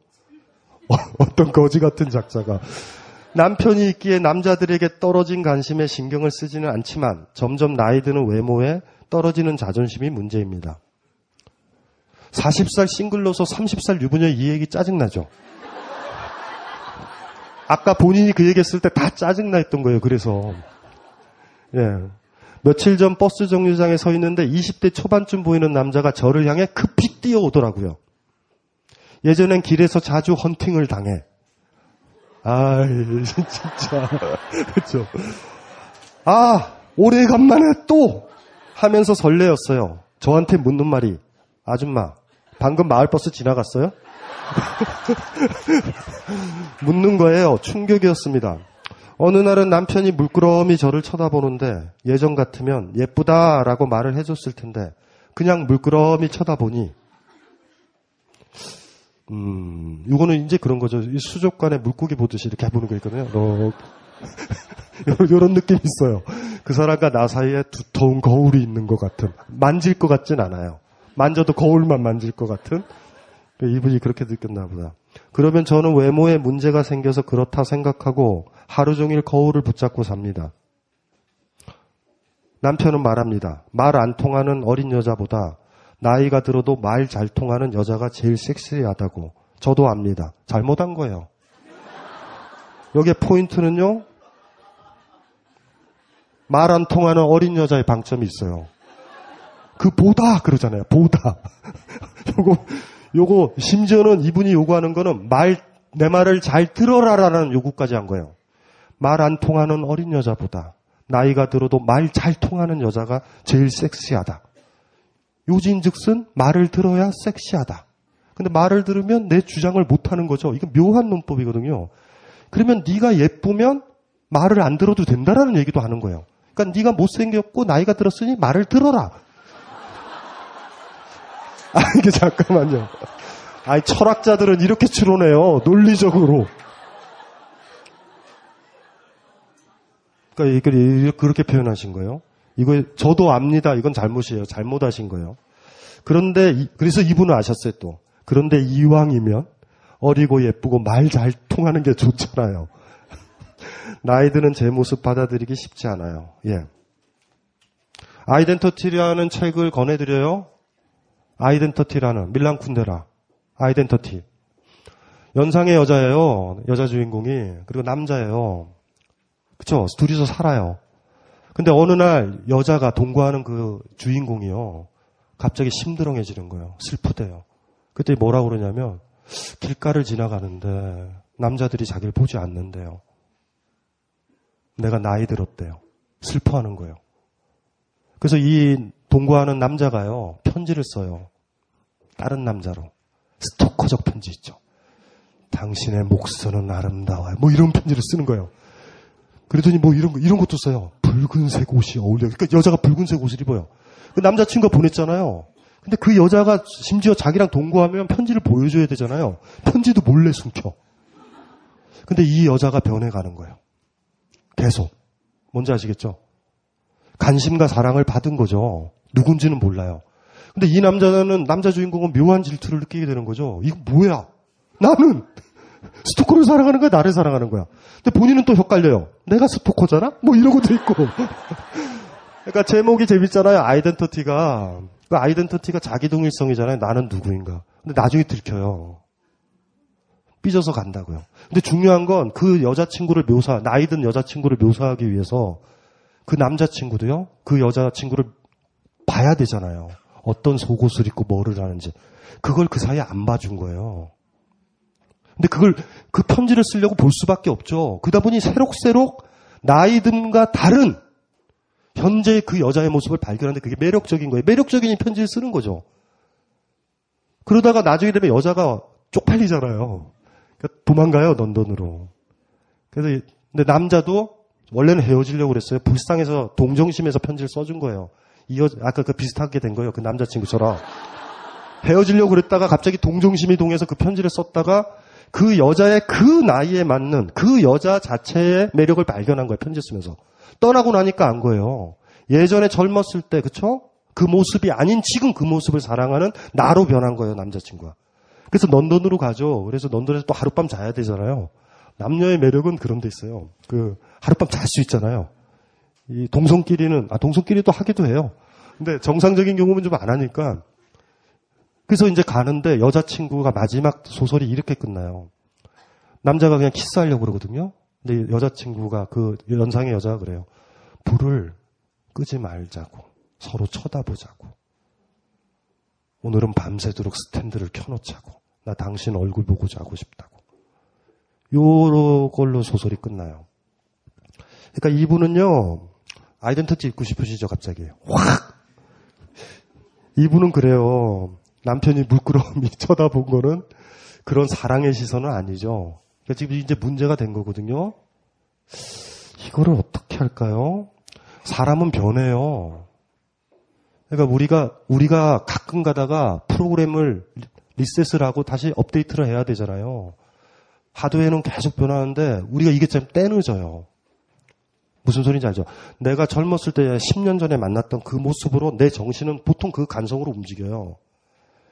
이 사람이 변하고 나도 변하네요. 그쵸? 그러면은 이 변한 모습 자체에 관련돼서 내 생각이 업데이트가 돼야 돼요. 이 업데이트가 안 되면 괴리가 계속 생기는 거죠. 그래서 이분도 저한테 질문하기로는 괜찮았었다. 시간이 지나면서 나이 들어갔다. 이런 문제인데 이건 나이 들어감의 문제는 아니에요. 이분이 젊었어도 상관없어요. 4년, 5년 지났는데 남편이 안 봐요. 수족관에 물고기처럼 보는 거예요, 지금. 근데 본인은 착각해 하는 거죠. 나이 들어서 안 본다라고. 안 그래요. 이거 좀 다른 문제예요, 많이. 비슷한 나이 또래 다른 여자를 남편은 보고 있어요. 예의주시하면서. 무슨 소리인지 알죠? 그러니까 이것도 저기 계신 우리 저 40 싱글이랑 비슷한 고민이거든요. 이게 착각이거든요. 말 통한다? 이거 포인트 아니에요, 사실 어떻게 보면. 그래서 이것도 이제 비슷한 아이덴터티라는 소설이 생각이 났어요. 밀란 쿤데라 있어서. 그거 한번 읽어보세요. 특히 연, 자기가 연상인 사람. 아니면 한 번 사랑했던 것들이 두 번째 사랑으로 건너갈 때 어떤 것이 필요한지에 대한 통찰을 얻으니까 만약에 어떤 사람을 사랑을 했다가 아이덴티티가 변해야 되죠. 자기 동일성이. 이제 그 과정을 써서 그러니까 사랑에 대한 소설은 많잖아요. 물론 사랑의 말로는 환멸고 환멸이고 지루함이거든요. 근데 밀란 쿤데라의 그 아이덴티티 소설이 좋은 거는 두 번째 사랑에 빠질 때 어떤 요소가 들어오는가라는 통찰을 얻을 수 있는 거니까 소설 제목도 좋죠. 아이덴티티. 자기 동일성. 그 여자도 변하고 나도 변하는 거예요. 그걸 변하는데 실패하면 끝나는 거야. 살아도 과거 기억만 가지고 사는 거예요. 옛날에 좋았다는 추억만. 그래서 이, 이분이나 아시죠? 같이 한번 아이덴티티를 한번 읽어보셔야 돼요. 나이에 대해서 오버하지 마세요. 여기 포인트는 그건 아니에요.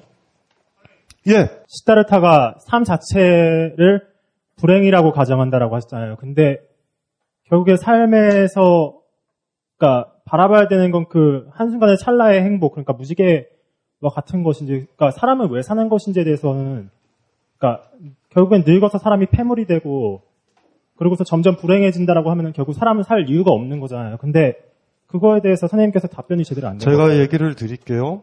그거는 그거 지금 그게 문제가 되는데 얘기를 할게요. 이건 뻔한 거예요. 여러분들의 여기 모든 고민들의 바닥에 뭐가 있냐면 아주 이기적인 거와 유아적인 것들이 있어요. 대개는 우리는 사랑하는 게 있으면 죽지 않아요. 삶의 이유를 찾았어요. 본인한테 못 찾아요. 타인한테 찾는 거예요. 이렇게 되물어보죠. 왜 자살을 안 하냐고. 집에 물고기 한 마리 사랑하는 거 있으면 못 죽어요. 밥 줘야 되는데. 제가 저희 누이가 죽겠다고 그랬을 때 제가 왜 그렇게 얘기했는지 아세요? 나는 누이를 사랑한다고. 죽어보라라는 거예요. 누이를 사랑하는 큰 동생이 얼마나 아파할지 사랑하는 사람인데. 그 얘기하고 그냥 전화 끊어도 돼요. 누이 못 죽어요. 본질이 그거거든요. 우리 누이의 듣고 싶은 얘기는. 누가 나를 사랑하느냐란 거예요. 나이 들어가며 나이 들어가면 중요한 건 아니에요, 사실. 주변에 사랑하는 사람이 없으면 우리는 살 이유가 없어요. 사랑하는 거라도 있어야 돼요. 그래서 여러분 부모님들이 여러분 중에 어머님이나 아버님 중에 먼저 돌아가시면요. 개라도 키워요. 개 밥 주느라고 사세요. 자식들은 개보다도 못할 수도 있어요. 내가 사랑하는 거 포기해요. 싫어해. 귀찮다고 그래요. 맛없다고 그래요. 음식. 근데 개는요. 다 먹어요. 얼마나 소중하고 예뻐요. 내가 필요해. 삶에서 이유를 찾지 마세요. 절대. 사실은 어쩌면 이런 거죠. 여러분의 나이듦이라는 거요. 여러분 안에 폐쇄되면 여러분이 통제가 안 돼요, 이게. 무슨 말인지 알죠? 덧없어요. 나라고 생각하는 게 얼마나 덧없나요? 어차피 소멸하고 죽어버릴 건데. 근데 우리가 같이 있는 것들은 뭐죠? 사적인 얘기 하나 해드릴까요? 저는요, 마지막 죽을 때요, 생명처럼 죽지 말고요, 제가 제 목숨을 누군가한테 주면서 죽고 싶어요. 그런 사람이 있었으면, 그런 사건이 있었으면. 뭔지 아시겠죠? 어차피 갈 건데요. 전 누구한테 주고 싶어요. 그 사람이 굉장한 애정이 있었던 사람이면 좋겠고, 나를 굉장히 필요로 했던 사람이 있었으면 좋겠어요.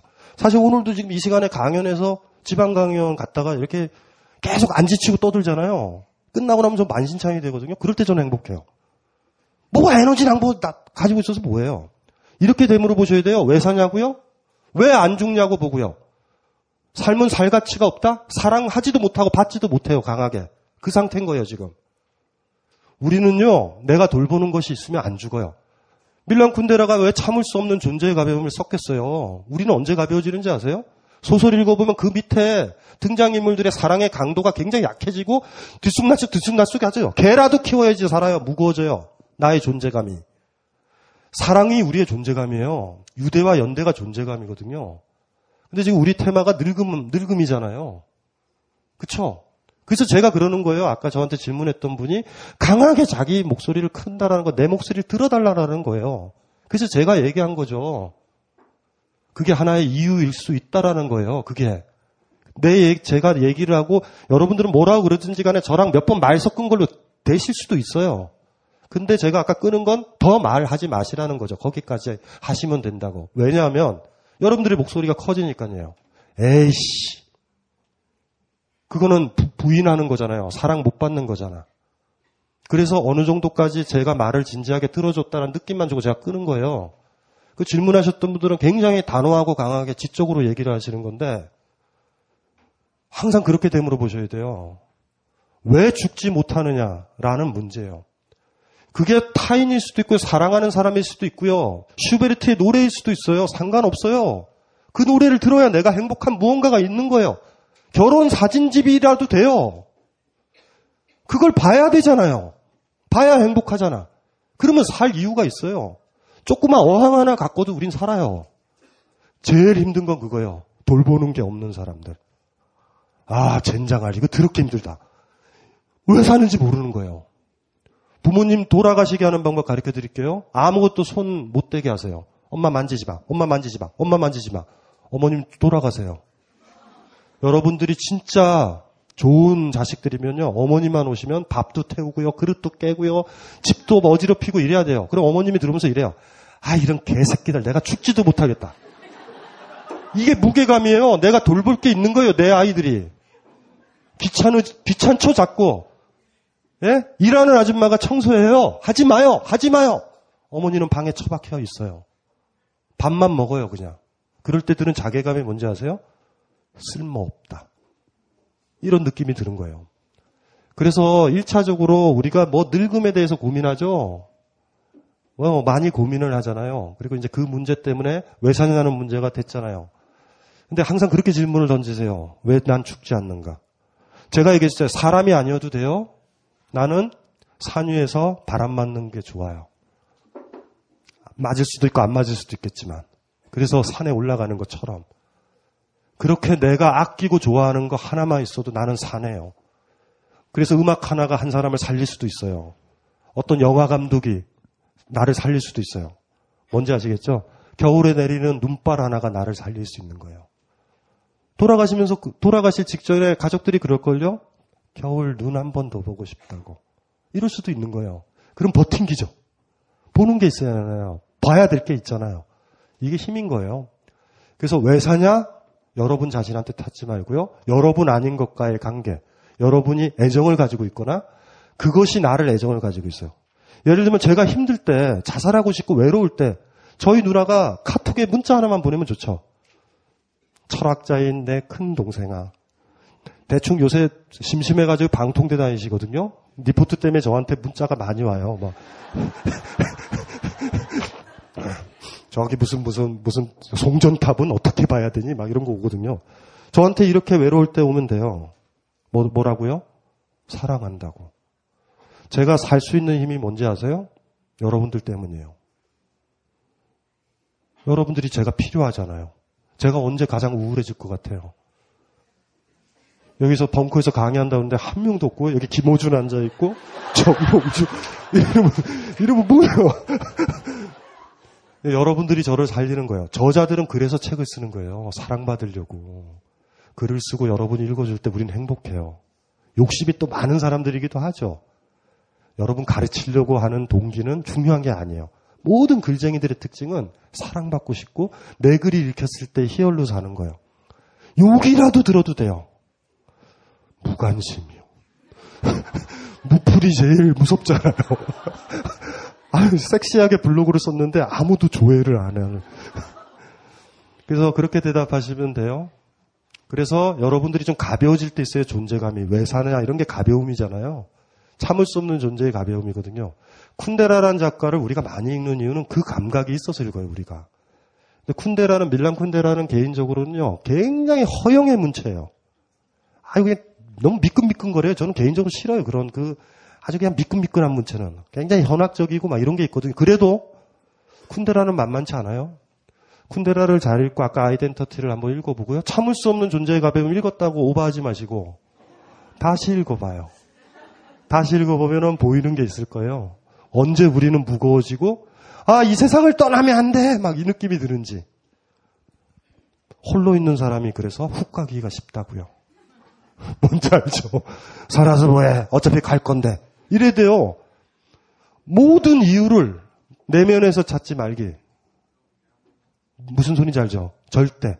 그래서 옆에 돌볼 것들이 있거나 사랑하는 것이 있거나 나를 사랑해 주는 사람이 있을 때 행복하게 생각하세요. 그게 여러분의 무게라고. 이거는 리얼하게 경험해야 돼요. 옥상에 올라가서 20층에서 진짜 거기 신발 벗고 서야 보여요. 누가 나를 사랑하는지. 거꾸로 내가 누굴 사랑하는지. 그 눈물이 보이는 그 사람. 근데 거기 옥상에 딱 섰더니 아무도 안 올 것 같다는 자각이 올 수도 있어요. 때늦게. 그럼 뛰어내려야 돼요. 그럴 수도 있어요. 안 올 것 같다는 느낌이 확 와요. 확신처럼. 사실 확신이 오는 순간 떨어졌어요. 근데 거기 딱 서가지고 뒤로 물러났다면 어떤 눈물이 보일 거예요. 어떤 나를 아끼는 사람, 그 사람의 가슴에 대못을 받고 있다는 느낌이 확 올 때 우린 거기를 못 뛰어내린다고. 그러니까 한 아이가 자살할 때 있죠. 카이스트 아이가 어떤 느낌인지 아시겠죠? 어머니는 날 사랑하지 않아요. 성적 떨어진 나는. 성적이 유지된 나를 사랑한다는 걸 아는 거예요. 그래서 제가 그 어떤 글에서 쓰잖아요. 부모가 죽인 거라고. 왜냐하면 대개 어머니들은 가족들은 사랑하는 사람들이어야 되잖아. 근데 애 죽고 나서 지랄들을 해요. 내가 너를 어떻게 키웠는데 막 그래요. 인간들이 그렇게 하죠. 어쨌든 야 그 다음에요. 자, 예 또, 또 문제가 있었어요. 예. 그러면요, 사랑받는, 이게 뭐지, 사랑하는 존재의 이유가 사랑받는 거 말고요. 그냥 사랑하는 것만으로도 존재의 이유가 될 수 있을까요? 사랑하는 게 있어도 되는데, 제스처 말고 진짜 사랑하면. 음. 진짜 사랑하는 게 있으면. 사랑 안 받아도 돼요. 사랑하는 거 있어도 돼요. 좋아하는 게 있어도 되는 거예요. 나는 마약을 좋아해. 아, 자살하네요. 오히려 마약을 못 먹게 하면 자살을 해요. 좋아하는 게 있으면 돼요. 좋아하는 게. 아주 절실하게 해요. 제스처 말고. 그러니까 집에 햄스터 한 마리 키워요. 난 햄스터 있으니 안 죽을 거야. 아니, 죽을 수도 있어요. 그냥 햄스터 키워본 거예요, 그냥. 절절해야 돼요. 바깥에 가면 기각기를 저두르게 돼요. 햄스터 밥 줄 시간이 된 거예요. 요 정도 되면 안 죽어요. 햄스터 굶어 죽는데. 그러니까 이 절실함에서 찾아야죠. 그 사랑의 절실함이 존재의 무게를 결정하니까. 그러니까 사랑한다는 제스처는 할수 있어요. 어, 그럼 나는 안 죽겠네요. 저는 치, 칠면조도 키우고요. 뭐 어떻게. 그건 동물 농장이에요. 그냥 걔네들 때문에 자살하고 싶을 때도 있어요. 얘네들을 어떻게 키우나. 사랑하면요. 몇 명의 친구가 있느냐로 그 사람이 자살하느냐 안 하느냐가 결정되는 게 아니에요. 한 사람이어도 되고요. 작은 거여도 되는데 그 절실함의 깊이가 나의 무거움이거든요. 사랑받는 게 제일 좋죠, 사실. 그런데 사랑받는 건 잘 모를 수도 있어요. 사랑하는 건 제일 확실하죠. 나 저 사람 보고 싶어.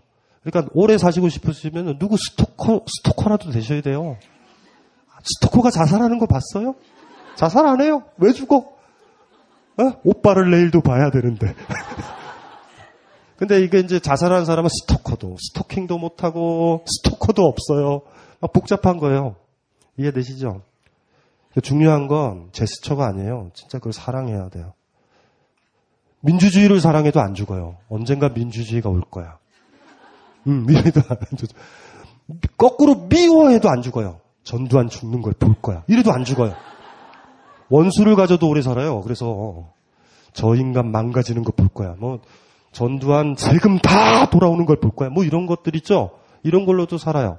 그래서 어디에 내 감정을 투사하는 대상이 있어야 되는 거예요. 미움이든 뭐든 간에. 근데 그거가 다 끊어져 버리면 있잖아요. 나만 이렇게 남잖아요. 그럼 막 보여요. 아무것도 무의미하게 썩어가는 듯한 느낌만 든다고. 그게 이제 여러분을 힘들게 할 테니까. 자, 기타.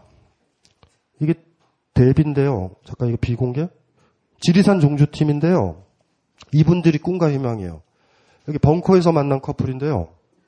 안녕하세요, 박사님. 이 사연은 두 주인공이 이 자리에 와 있으나 절대 공개되지 않는다는 조건으로 상담 부탁드립니다. 저는 벙커원 덕분에 인생 최대의 호사를 누리고 있는 40세 남자 주인공입니다. 오늘은 지구별에 남은 내 인생의 마지막 날이라는 각오로 여자 주인공과 행복한 나날을 보내려고 노력, 주, 노력 중이며 오늘도 이 자리에 함께 있습니다. 저희 주인공 둘은 결혼에 한 차례씩 실패한 경험이, 경험을 가지고 있습니다. 그러던 차에 저희는 벙커원 돌싱 미팅에 참여하게 되었고 일주일간 온전한 자유 시간이 주어진다면 무엇을 하고 싶냐는 질문에 지리산 종주를 하고 싶다는 그녀와 운동을 즐기는 저는 우연히 매칭이 되었습니다. 우연한 커플 탄생이었지만 저희는 깜짝깜짝 놀랄 정도로 같은 성격과, 성향과 성격이었습니다. 발달한 운동 능력, 음, 좀 탁월한 신체 조건, 솔직하고 대범한 성격, 세미 채식주의자 등등. 뭐 이렇게 하셨어요. 그리고 사연이 뭐냐면 두 분 다 이혼을 하셨기 때문에 돌아온 싱글이시기 때문에 아이들이 있으세요. 28살에 결혼한 저는 초등 여아 둘을 두고 있는데 전처가 양육 중이고 24살에 결혼한 그녀가 양육 중인 아들은 군, 군 복무 중입니다. 저희는 한계가 전혀 없는 것은 아니지만 오롯이 자유인으로 지, 자유인으로 지난 시행착오를 넘어 이번 생에 최고의 사랑을 꾸려 나가려, 나가려 하고 있습니다. 앞으로 생길지 모르는 46, 40 연상 연하 커플이 늙음에 대해 고민할 수 있을 법한 것들에 대해 더 이상 나이로 인한 헛된 고민을 하지 않도록 좋은 말씀 많이 들려주시길 바랍니다. 참고로 둘 사이에 이세는 서로 원치 않습니다. 6월 30일은 어, 이건 저한테 보내는 건데요. 이분들이 곰배령에 가시는데 저보고 오래요. 근데 자, 자기들은 전날 출발할 테니까 저는 저 혼자 알아서 와서서 홀로 밤을 지새우시거나 당일치기를 하셔야 합니다. 그리고 이분들이요, 사명상 겨울, 겨우살이 차입니다. 당분간 죽지 말고 건강하세요. 응원합니다. 이게 요거를 보내주셨어요. 자랑질이죠. 네, 자랑질.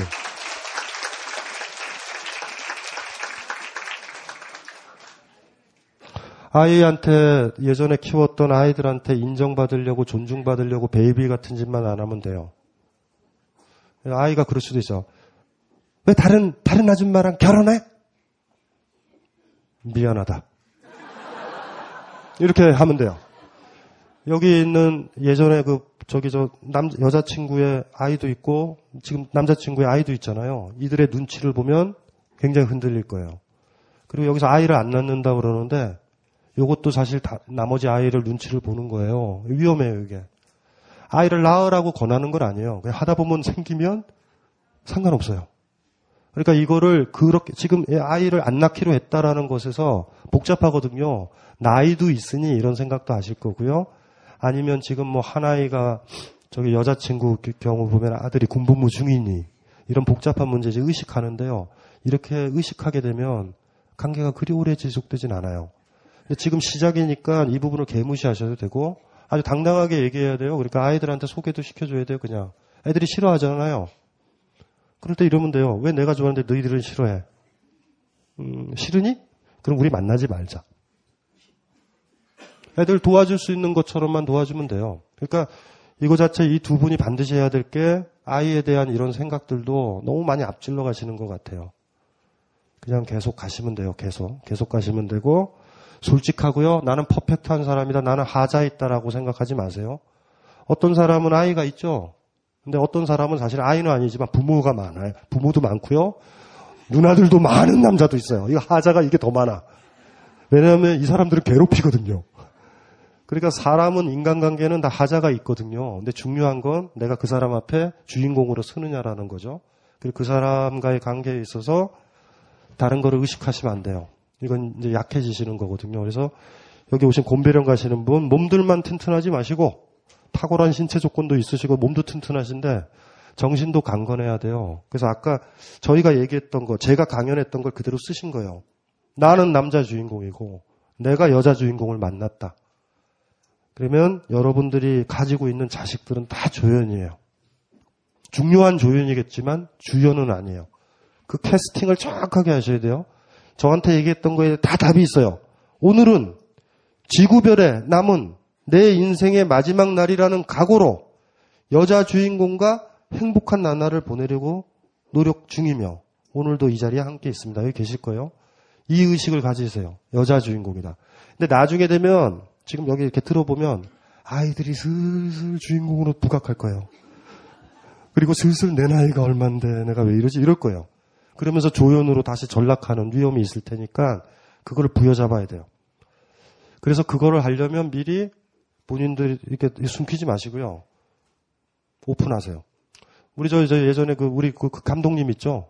그, 그 감독님 누구예요? 피앙새랑 같이 사진 찍어서 블로거들을 공, 공포에 빠뜨렸던 김조광수요. 그분 영화는 재미없어요, 사실. 어쨌든 예쁘잖아요. 그렇게 나오면은 요단강을 건너요. 돌아가지 못해요. 그게 때때로 필요하거든요. 자기 관계들을 숨기지 않는 게 어떤 사람들한테는 소중할 수도 있어요. 세계를 개무시하기 때문에 공개를 안 해도 돼요. 그러니까 그 동성애 커플은요, 세계가 좀 무서운 거예요. 그래서 사실 공개한 거거든요. 진짜 주인공 개무시해도 돼요. 뭔 상관이에요, 그냥. 그건 중요한 게 아니니까. 어쨌든 몇몇 가지 이렇게 그 글들에서는 약함이 보여요. 그것만 잘 잡고 저한테 있었던 처음 멘트요. 내 인생의 마지막 날이라는 각오로 여자 주인공과 행복한 나날을 보낸다. 지금 만나신 분이 여자 주인공이고요.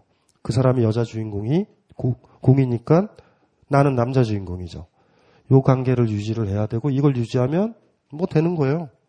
무슨 상관이세요? 됐고 자 이제 두 개면 끝나요. 어 기타예요. 기타 드디어 기타 왔다. 로리님 오셨나요? 아, 음, 너구나. 음, 저 친구도 비범한 정신인데요. 저는 부모님 이야기만 나오면 울어댑니다. 왜 그럴까요? 팟캐스트 듣다가도 이야기하다가도 영화 보다가도 책 읽다가도 부모님과 관련된 소재만 나오면 어깨 형님 똘마니처럼 생긴 외모와 다르게 엉엉 우려댑니다.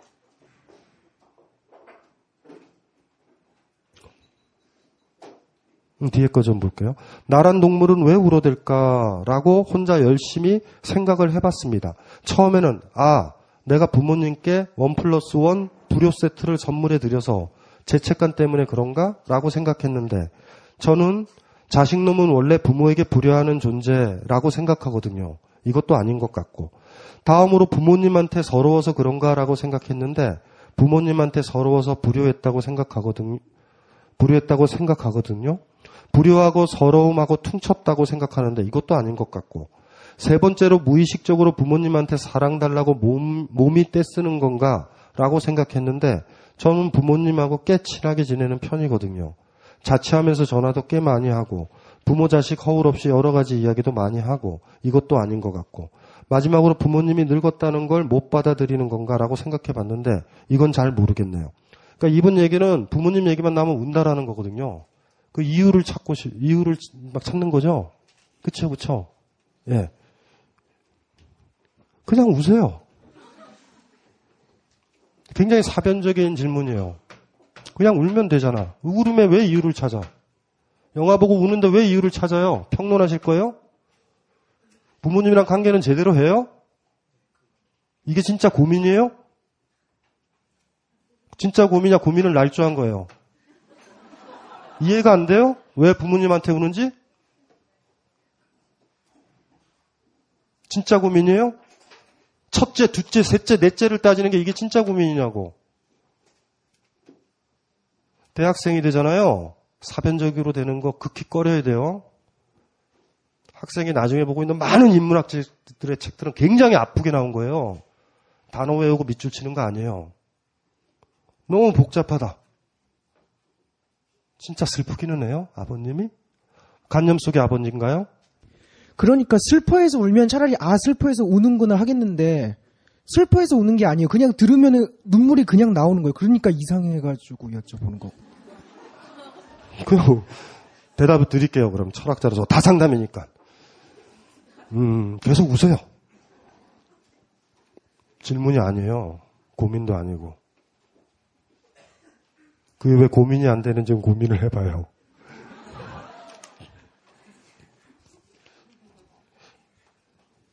무슨 말인지 알아요? 조금 이따 내가 얘기해 줄게요. 예, 넘어가고. 그 다음 문제가 이제 심각한데요. 왜 노인을 공경하고 배려해야 하나요? 공경하고 배려하지 마시고요. 불쌍해 보여야 돼요. 아, 아시겠죠? 공경하고 배려하는 거 아니고 불쌍해 보이면 돼요. 불쌍하진 않죠. 무섭죠. 무섭지 않아요? 싫어요, 싫죠. 그러니 어떻게 공경하겠어요? 저는 이렇게 할아버지 할머니들 가지고 이렇게 장난도 치고 놀거든요. 야단도 치고. 네, 야단도 쳐요, 많이. 그러니까 이분들은 야단을 너무, 근데 이분들이 나이가 드셔서 그런지 제가 야단 치는 게 무슨 뜻인지 알아요. 막 쌍소리를 해도 좋아하세요. 음, 배려 안 해도 돼요. 나중에 있죠. 시큰하게 올 거예요. 사람은 죽는다라는 게. 그때 되면 공경이고 배려고 의무처럼 하는 게 아니라 불쌍해서 도와줄 때가 와요. 그때 돼서 하시면 돼요. 지금 제스처 취할 필요는 없어요. 그리고 무서운 거예요. 그분들이. 아직은 나보다. 내가 약한데 어찌 어떤 사람을 돌볼까? 음, 여러분이 강해야 누구를 돌보거든요. 그러니까 약, 약자임에 불명한데도 아직도 무섭고 측은, 측은해 보이지 않는다면 여러분들은 더 약자인 거예요. 그분들보다. 이렇게 생각하시는 게 정답일 거예요. 나중에 더 나이가 드셔서 이 질문 하신 분은요, 더 나이가 들어서 어머니 아버지가 진짜 기력 완전히 세해질 때, 그때 되면 알아요. 그때 되면요, 공경이고 효도가 아니에요. 아유, 힘들어 살았네. 내가 돌봐야지. 제가 어머님이랑 하는 게 그런 거거든요, 사실은. 자, 이렇게 장난도 치고요. 쿡쿡 찌르기도 하고요. 어린애 돌보듯 해요, 저는. 저한테 어린애예요. 그러니까 저희 어머님은 아버님 돌아가시고 제가 아버지예요, 사실. 저한테 의지하시거든요. 그러니까 제가 가지고 놀아요, 이렇게 쿡쿡 찌르고. 연애 좀 해라, 연애 좀 해라. 이러죠. 언젠가 어른들이요, 노인들이 무서워하지 않을 때가 오는데, 그때 여러분들이 너무 나이가 들지 않은 상태에서 그랬으면 좋겠어요. 지금보다 한 살 정도 더 많았을 때 글이 보여야 돼요. 제가 누누이 얘기했죠? 이건 정치적 문제이기도 해요. 젊은 분들이요, 노인들을 계속 갈등으로 들어가면 새누리당이 좋아해요. 우리의, 아까 제가 모두에 강의했죠? 우리의 자리라고. 그게 우리의 자리라고. 지금 여러분들이 그렇게 해야 어떤 권력을 가지거나 자본이 우리 인간들 관계를 쪼개지 않아요. 신제품을 가지고 유혹하지도 않아. 신제품 나오면 우리가 더 화목해질 수 있죠, 거꾸로. 엄마, 새로 나왔어. 일로 와봐. 물론 일주일 걸리지만. 설명을 하느라고. 새로운 게 나오니 관계가 좋을 수도 있는 거예요. 그래서 까먹지 말게 이렇게 억지로 무서운데 공경하고 배려하는 건 거리가 두어지는 거예요. 이렇게 억지로 하는 건 놀라운 게 오래 못 가요. 불교에서 보면 평상심이 도다라는 표현이 나와요. 일상적인 게. 왜냐하면 일상적인 건 오래 가요. 사랑해라는 거 거짓말이거든요. 지속적으로 내 짐을 들어주고 나, 나한테 도움이 되는 게 사랑하는 거예요. 어느 날 필 꽂혀서 사랑해 어떤 걸 했는데 지속하지 못하면 그건 거짓말이고 진리가 아닐 때가 많아요. 서양은 그냥 말하는 게 옳으냐 그르냐만 따지잖아요. 동양의 성숙한 사람들은요 지속되느냐라는 거예요. 그래서 예를, 예를 들면 싫어하는 사람들, 예를 들면 주자 알죠? 주희. 주자 같은 사람도 그런 얘기를 많이 해요. 사람은 발로 걸어야 된다. 그게 일상적이고 지속 가능하다. 이렇게 얘기하는데 제자가 묻죠. 물구나무 서서 갈 수도 있잖아요. 뭐 이런 제자들이 있어요. 꼭. 주의가 이렇죠. 한마디로 얘기해요. 오래 못 간다. 그 깊이에서 얻어야 돼요. 그래서 젊은 친구들 같은 경우는 자기의 감정 이런 것들이 툭툭툭툭 나오면 사변으로 너무 빨리 돌려요. 그러니까 그 감각을 얻어야지 이제 인문학도 공부하고 성숙해지는 거거든요. 그래서 지금 이게 억지로 존경하고 그거 하면요 오래 못 가요. 오래 못 가는 건 하는 거 아니에요. 그쵸? 오래 못 가는 건 하시지 마세요. 오래 갈 수 있는 걸 해야 나도 그 상대방도 상처를 적게 받아요. 그래서 이렇게 스스로를 돌아보실 때 내가 오래 할 수 있는 게 뭔가라는 걸 돌아보셔야 돼요. 저는 강연이나 저자가 되는 건 오래 할 수 있는 것 같아요. 김해 갔다, 마산 갔다, 강연 많이 하고 이렇게 뺑뺑이 돌리고 여기 와서 일이 또 떠드는 거 보니 오래 할 수 있는 거 보니 그쵸? 굉장히 지금 몸 상태가 피곤하지만 피곤한 줄 모르겠죠. 그래서 여기 보니까 다시 또 힘이 나는 거예요. 이게, 이거 상태가 안 좋은 거죠. 사실은. 오래 할 수 있는 거를 해야 되겠다. 이런 생각들을 해보시면 돼요. 존경 안 해도 돼요. 항상 정직해야 돼요. 진짜 무서운 건 존경하는 척 하는 거죠. 이건 누구도 원하지 않는 거거든요. 그래서 아까 얘기했던 것처럼 정직하시면 되는데 중요한 건 열어놓으셔야 돼요. 나중에 되면 말이죠. 나이 든 사람이 더럽게 측은할 때가 있고요. 조선일보 만만세 하는 할아버지들이 더럽게 불쌍하고 측은해 보일 때가 올 거라는 것. 그거는 까먹지 마세요. 너무 이 적대감은 여러분이 만든 게 아니라 사회에서 증폭시키고 자본주의가 증폭시키고 권력이 증폭시키고 조선일보가 증폭시킨 거예요. 세대 간의 갈등은요. 거기에 말려들지 마세요. 그리고 이 갈등이 증폭이 돼야 그러니까 살아있는 사람들이 유대를 해야 권력자가 자지우지 못해요. 우리가 분열되면 권력과 자본은 작동한다고요, 항상. 항상 사회와 관련된 정치 철학의 공식, 공식이에요. 사람들이 유대하고 사랑하고 연대하면 권력자는 힘을 못 발휘해요. 우리가 갈등에 빠지고 불신하고 서로 의심하고 경쟁하면 권력과 자본은 힘을 가져요. 우리가 삼성그룹 붕괴시킬 수 있거든요. 원서 안 넣으면 돼요, 다. 5년만. 붕괴돼요. 외국인 노동자 쓴다고요? 그래서 이분, 이분이 좋은 지적했다. 그래서 마르크스가 옛날에 그런 거예요. 망국의 노동자여 단결하라. 자, 자국 내에서 해결이 안 되거든요. 그뭐 네그리 같은 사람도 그래도 다중이라는 걸 얘기하는 거죠. 요새 도망갈 곳이 많으니 자본이 옛날에 국적성을 가지고 있었는데요. 삼성만 해도 다국적 기업이잖아요. 공장이 외국에 있고 너무 복잡해진 거예요. 이제 중국 노동자와 대동단결해야 되고 막 이런 문제가 빠진 거죠. 더 강해져야 될 때가 됐어요. 자본이요 통제에서 벗어났어요. 정치 권력을 가져도 자본을 통제하지 못하는 거죠. 예전에 그래서 노무현이 그거 휘말린 거 아니에요. 그린벨트 푼 게 그거거든요. 삼성이 공장을 여기다 지면 청년 실업이 좀 해결되잖아요. 삼성의 이건희가 협박을 한 거예요. 중국으로 가겠다고. 사실은 그래서 노무현이 그걸 푼 거예요. 그린벨트를. 근데 왜냐면 진짜 도망갈 곳이 있는 거죠. 옛날에 그 한 3, 40년 전만 해도 국가가 이렇게 쫙 하면은 자본이 붕괴됐잖아요.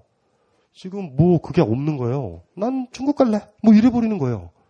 지금 우리나라의 어떤 권력자든 박근혜든 간에 삼성을 통제할 수 있을까? 저는 이건 굉장히 의심스러워요. 삼성은 이미 요단강 걷는 절대 지평이 가 있는 게 아닌가. 뭐 이런 생각 들고 우리가 다안 사. 우리가 불매운동 하면 뭐예요? 미국에서 다 사는데 갤럭시를. 이거 뭐야? 누구를 위한 불매운동이야? 냉면집 붕괴시키기 쉽거든요. 우리가 냉면을 안 먹으면 되잖아.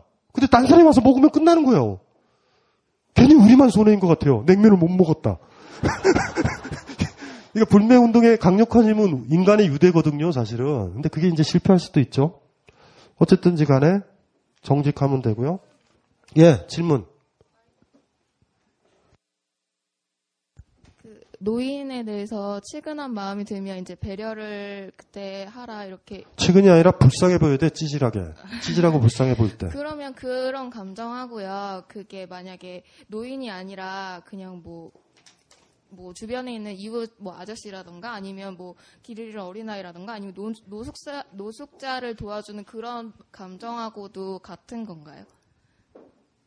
남을 돕는다는 감정이요. 노인을 도- 돕는다는 그 감정하고 그러니까 같은 건지 아니면 불쌍해서 그냥 도와주는 건지 노숙자, 노숙자 도 불쌍하잖아요. 그러니까 같은 감정으로 대하면 되는 건가요? 글쎄 모르겠네요. 뭘 질문하시는지.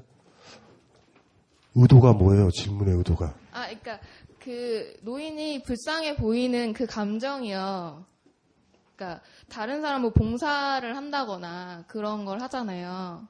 그거하고 같은 기분인 건지 아니면 아니면 그 노인이라는 그그 명사 그 안에 있는 사람들 자체가 최근해지는 건지 그게 궁금해요.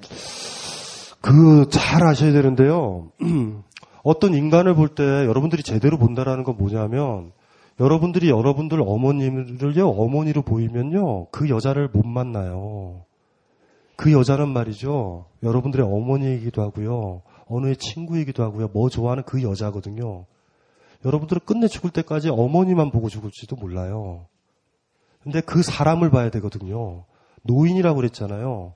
그 어떤 나이 든 사람은요, 본인이랑 똑같을 수 있어요. 취향이 진보적일 때도 있어요. 여러분들 할아버지 만날 때 다 보수적으로 보이죠? 더 라디칼한 할아버지들 많아요. 시위 현장에 가보면 이상한 할아버지들 있어요. 막 강목 들고 업자라는 분들 있어요. 막 이런 분들이 있거든요. 그러니까 문제는 뭐냐면 한 사람이 있어요. 그 사람의 나이 들면 그 사람을 설명하는 100가지 규정 중에 하나예요. 여러분들이 어머님과 제대로 관계를 한다는 건 뭔지 아세요? 나의 어머니로 보는 걸로 가지고는 안 돼요. 그분의 욕망, 그분의 좌절, 그분이 좋아하는 거, 그분의 가진 모든 성격들 있죠. 그걸 보는 거거든요. 그래서 사실은 여러분들은 어머니를 사랑하지 않아요. 어떤 그 여자를 사랑하지 못해요. 그냥 어머니인 거예요. 그러니까 그 어머니가 죽었을 때도 내가 고아가 됐다라는 나에 대한 연민 때문에 우는 거지 한 존재가 이 세상에 떠나갔다라는 울음은 아닌 거예요. 그러니까 노숙자요. 그 사람은요. 전체 많은 성격이 규정되는데 노숙자라는 성격이 하나가 부각된 거예요. 노인이요? 인문학자는 그리 보여요. 그 사람은 말이죠. 수많은 성격으로 규정될 수 있는데 나이듦 하나로 뭐 보면 안 돼요. 어떤 사람을 노인이라는 이유로 차별하는 거는요. 일본인이라는 이유로 돌 던지는 거나 똑같고요. 유태인이라는 이유로 죽이는 거와 똑같아요. 한 사람이 여자라는 이유로 탄압받으면 안 되죠. 그 제가 만난 어떤 여자를 딱 볼 때 그 여자와 저는요 결정적으로 성기가 달라요 구조가. 전 튀어나와 있고 그 사람 들어가 있어요. 나머지는 다 같을 수도 있는 거예요. 정치 성향, 예술가 좋아하는 것 같고 뭔지 아시겠죠? 우리가 어떤 사람을 아끼고 사랑, 사랑하면요 그걸 다 껴안는 거고요. 그 많은 부분이 같은 기쁨을 공유될 때 사랑하거든요. 제가 왜 우리 사이를 음란하다고 보는지 아세요? 여자를 볼 때 성적인 걸 배제하자고 보면서 성적에 집중하잖아요. 남자를 볼 때도. 그러면 나중에 그 성적인 관계가 충족된 나머지 요소들이 미흡할 때는 끝나는 거예요, 관계가. 그러니까 우리가 음란하게 결혼 생활을 하고 연애를 시작하는 거죠. 그래서 농담 삼아 그러는 거예요. 그냥 빨리빨리 모텔 가고 다 그런 거 해결하라고. 나머지 세계를 봐야 되니까.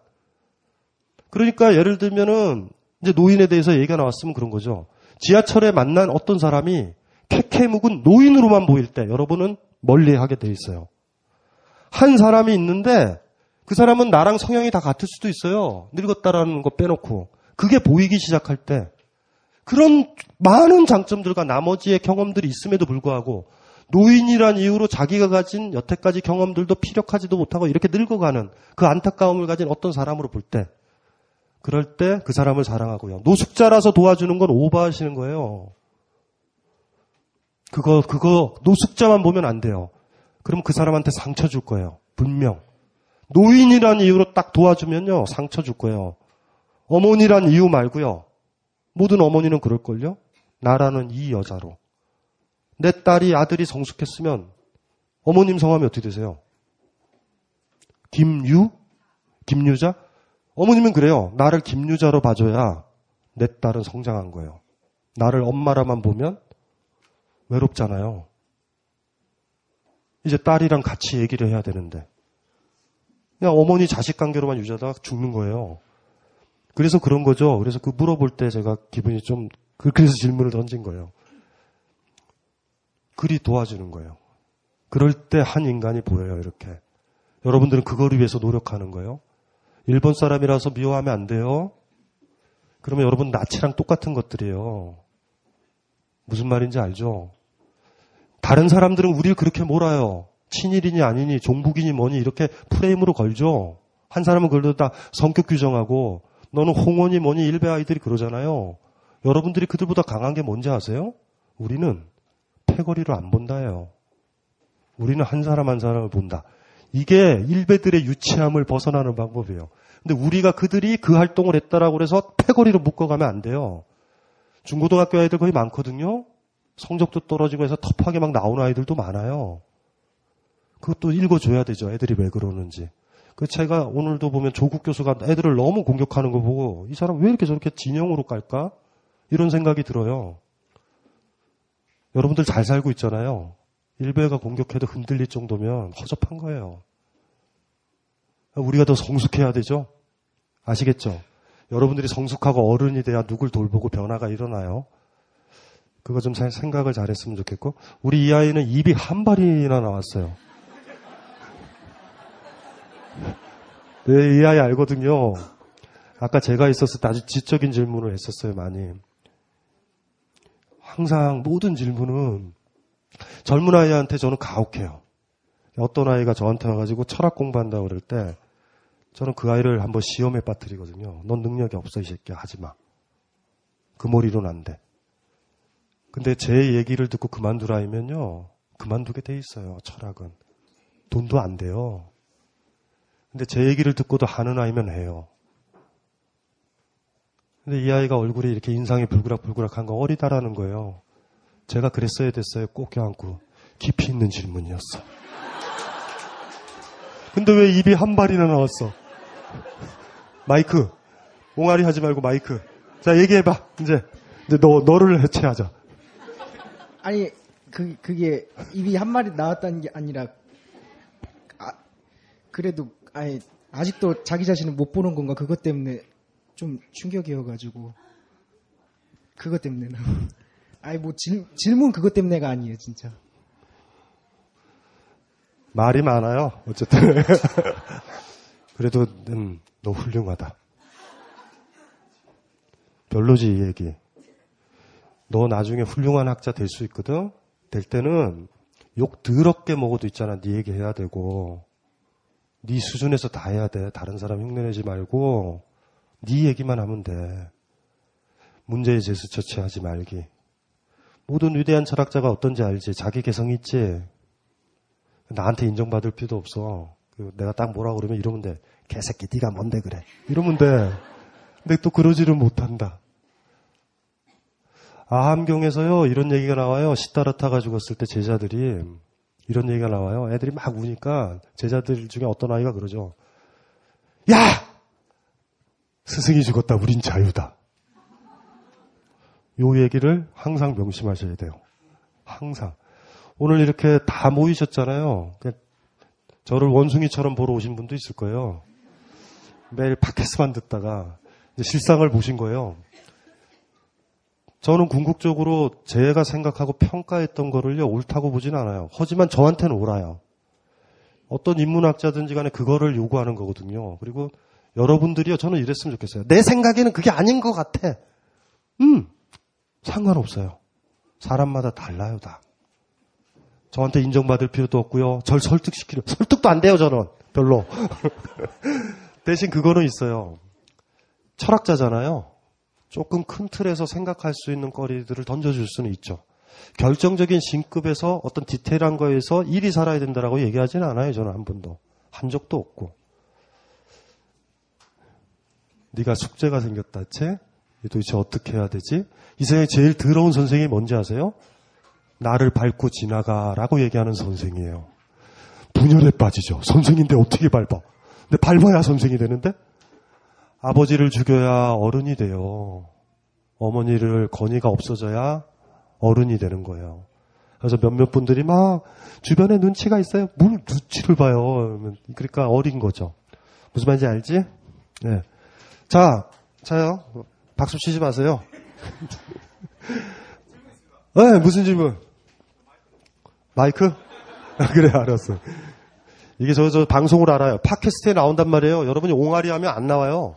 저, 사람을 사랑하는 거랑 사람이 아닌 걸 사랑하는 거는 좀 다른 겁니까? 사람 아닌 건 대충 뭘 얘기하는 거예요? 어, 뭐, 동물일 수도 있고요. 뭐 사상일 수도 있고, 사물일 수도 있고요. 취향일 이렇게, 수도 있고. 이렇게 생각하셔야 돼요. 나 아닌 것이에요. 정확하게는. 나 아닌 것이거든요. 나 아닌 것이면 사람이어도 되죠. 사상이어도 되죠. 글이어도 되죠. 그림이어도 되는 거예요. 그러니까 여러분들이 성적인 걸 배제하고 보기 때문에 항상 이성이 타인으로 보여요. 대개가. 그런데 나중에 어떤 노부부라든가 아주 동지처럼 뭉쳐있거나 제대로 서로를 아껴주고 돌봐주는 사람들을 보면 여러분들이 머릿속에만 꿈꾸는 성적인 게 그닥 그 둘 사이 관계에 중요하지 않다라는 걸 알죠. 그러니까 스스로 자기를 폄하하지 마세요. 그래서 제가 얘기했던 그 선배가 아직도 그 애인을 만나거든요. 근데 그 선배의 위대함이 그거죠. 이제는 발기가 안 되니 못 만난다라고 그러면 지금까지 두 사람의 관계는요. 일종의 매매충 관계 같은 거였던 거예요. 근데 인간적인 관계인 거죠. 그래서 저는 그, 선, 그 선배한테 그랬죠. 사랑이 맞다고. 그건 사랑이라고.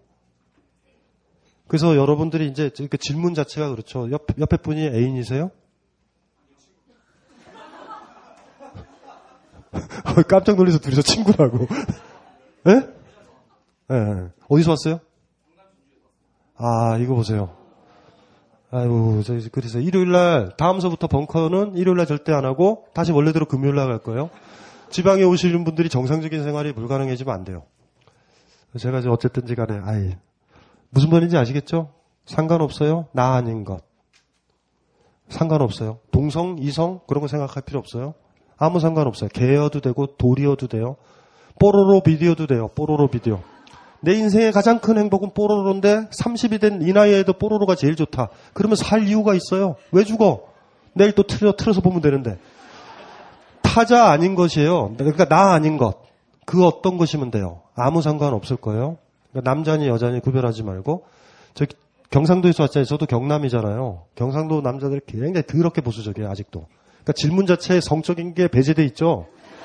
그러니까 이게 여자냐 막 이런 거예요 저게 아이 참 제가 지금 깜짝 놀래요 너무 보수화돼 가지고 경상도나 대구나 이런 데 가면 옛날에 굉장히 라디칼한 곳이었거든요 특히 대구 한국 아나키즘의 본거지가 대구예요 하기락 선생이 거기 있었거든요 하기락이라고 한국 아나키즘에 진짜 라디칼해서 일제시대 보세요 대구에서 제일 많이 뒤집어엎지 근데 이게 60년대 70년대 딱 지나가면서 이층처럼 보수화된 거예요 그 뭐 여러 가지 이제 휘둘린 거죠. 그러면서 경상도 지역의 젊은 친구들이 가진 또 보수성이 또 있어요.